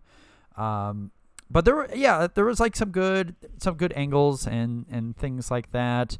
Um, I mean it's very unfortunate that the Giant is not going to be a big focus in the World Championship picture, but I'm kind of knowing that he's not. I'm gonna be happy to move on from that now because Mm. it's just we had three matches between those two were pretty much played out exactly the same, and you just kind of feel bad for the Giant because he he just he looks really ignorant, expecting like this is gonna be the match in which I'll get my fair shot when it's it's never gonna happen. yeah. So, um, but I think uh, we have something to look forward to the next few weeks because we have this Roddy Piper Hogan rematch for the championship. And, and Piper so far is the only guy that's been shown that can beat Hogan. So it feels like a more of like a big deal, legitimate championship match is going to happen in a few weeks. Yep, I would agree. Um, and like you said, with all the squash matches, we've certainly seen lately that Nitro has definitely settled on a format where they are throwing out a lot of matches and very little of them get much time. Um, and as I've said, kind of every week that we've had this new format, which is really a change over like the last maybe four or five episodes. I would like at least one or two matches to be given more chance to breathe. Here we had the Steiner's tag in the opener, uh, but the, even that could have gone a little bit longer. Just just give me one or two matches that go eight or nine minutes. Just something I can point to and be like, well, that one wasn't a complete squash, and I feel Yeah. like I'd be a lot happier. Um, so I thought this episode was fine. I was down on it when I watch it, but I realized partway through that I was more just still angry about Souled Out. Uh, which is which is understandable, by the way. so when like I was hearing, uh, especially Billie, who was like kind of walking into it un, um, unsullied from that horrible show, I was like, you know what, this wasn't bad. I was just angry.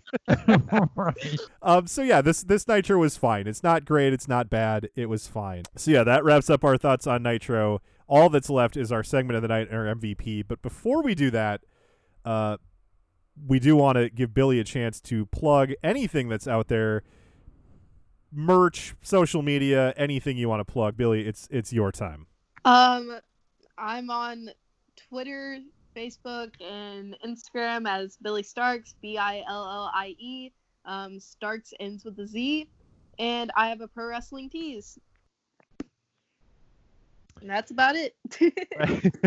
All right. Well, yeah. Be sure and uh, follow Billie. Check her out. Uh, I was watching, like I said, I was watching you and Kylie Rae. I'm going to check out some more matches. I was, uh, I've heard so many good things about Black Label Pro, and I just I don't know that I've ever actually watched any of their stuff, but it was a lot of fun. I was like, oh, I see why this is a uh, a group that a lot of people care about, and that's they're out of the like northwest, right? So that's that's a pretty that's a far trip for you to get out there and, and wrestle. It's about uh, I want to say four hours, but I feel like that's long. Um, yeah, it's in Crown Point, Indiana, near Chicago. Oh, okay. That is not where I thought. I thought they were out of like Washington and Oregon then. So okay. No. Okay. Um, yeah, so that's that's one group we work with. Um, I'm curious. This is something you know. It's it sucks to talk about, but during the like shutdown and stuff, were did you have big plans? Like, uh, and correct me if I'm wrong, but like, uh because it's something they said on the commentary of the match I was watching. Where are you finishing up school like right now? Um, yeah, I'm still in school. Like I literally have been doing all my work online and still Yeah. trying to function like that. So I'm still in school um, while wrestling, and it's been an experience, but it's something I've just learned. Like this is normal life for me, where it's Yeah. like, oh, I'll do my p- school papers on the road and type it on my phone. That's crazy, and kudos to you for balancing both of those. I can I can barely balance like this podcast, which I do when I feel like it for fun, with my normal job. so that's amazing. uh, and we'll start with you as we go into our segment of the night and MVP.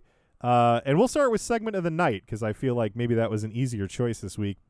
Billie Starkz, what was your segment of the night? Mm, ah, this is a hard choice. there was like a lot of things like I enjoyed, but there was always like those little things that like sucked me out of like each segment. Mm-hmm. But I feel like the my like favorite segment of the night was the second match of Roadblock versus Big Show or the Giant. Oh, Mhm. nice. That was a fun big mad match. Uh, Dave, what was your segment of the night? Um, I would say, um, maybe just kind of lumping it all together. I I, I enjoyed the um, appearance by Jacqueline, um, and sort of like the chaotic finish to like Benoit and Hugh Morris and and Jacqueline. I felt like for a new person, um, I thought she did really good on on the microphone as far as um, giving a promo and things like that, and just you know, I because we've just we've had new faces that have shown up and it just maybe fallen a little bit flat. But it seemed like she had a good idea of like how to bring her character across, and and she's just like a very com- interesting looking individual because she's like she's small, but you could just tell she's like all muscle. Uh, like I I look at her, I'm like I'm interested in seeing her like throw people around. You know, I'm not, not I don't want her to be a valet. I want her to be like suplexing people. So, um, Sure. I thought I thought that whole thing. I mean, it, I think it's gonna be interesting. I don't know if it's gonna be a good interesting because it is Jacqueline who's a wrestler, but she doesn't have like a an actual opponent, a- anyone to Mhm. feud with at this point. But I Yeah. thought the whole I thought the whole um, segment played up really well. I'm going to give my segment of the night to Eric Bischoff firing Randy Anderson. Uh, I'm cutting it off there. I didn't like the follow up with the Steiner brothers giving back the belts just because I thought it made the Steiners look unnecessarily weak and in a way that doesn't fit their characters very well. Uh, but I did really like, um, you know, we I complained on Souled Out that they were telegraphing that this was going to happen. But if I ignore what happened on Souled Out and I'm just Yeah. taking this in fresh, I really like the way it came off. Eric came off. He started the show like I'm pissed off. I'm here to right a wrong. Like I'm taking care of this right now. Anderson, you're gone. I don't care that I don't care about your personal problems, which, which again is a way of glossing over the man's real life cancer. Yes, Um, yeah. which like, and and I do have to say like on the show, if you take it out of context, it was very entertaining. It's one of those things like we always talk about with Chris Benoit, though, where like unfortunately through the lens of history, um, Randy Anderson will pass away from that testicular cancer in like 2002. Mhm. Uh, so it's like one of those things that retroactively you're like, holy shit, that might be in bad taste. But like at the time, Randy Anderson was fully on board. He thought it was like a great angle. Uh, I know because we've heard, uh, I've heard Dave Penzer, who was close with him, talk about it. Um, so like it was something that at the time he was comfortable with. He thought was a great angle. Uh, so I, I just thought it came off as a television angle really great. Um, so that was my segment of the night. Uh, for MVP, we'll snake back around and start with me.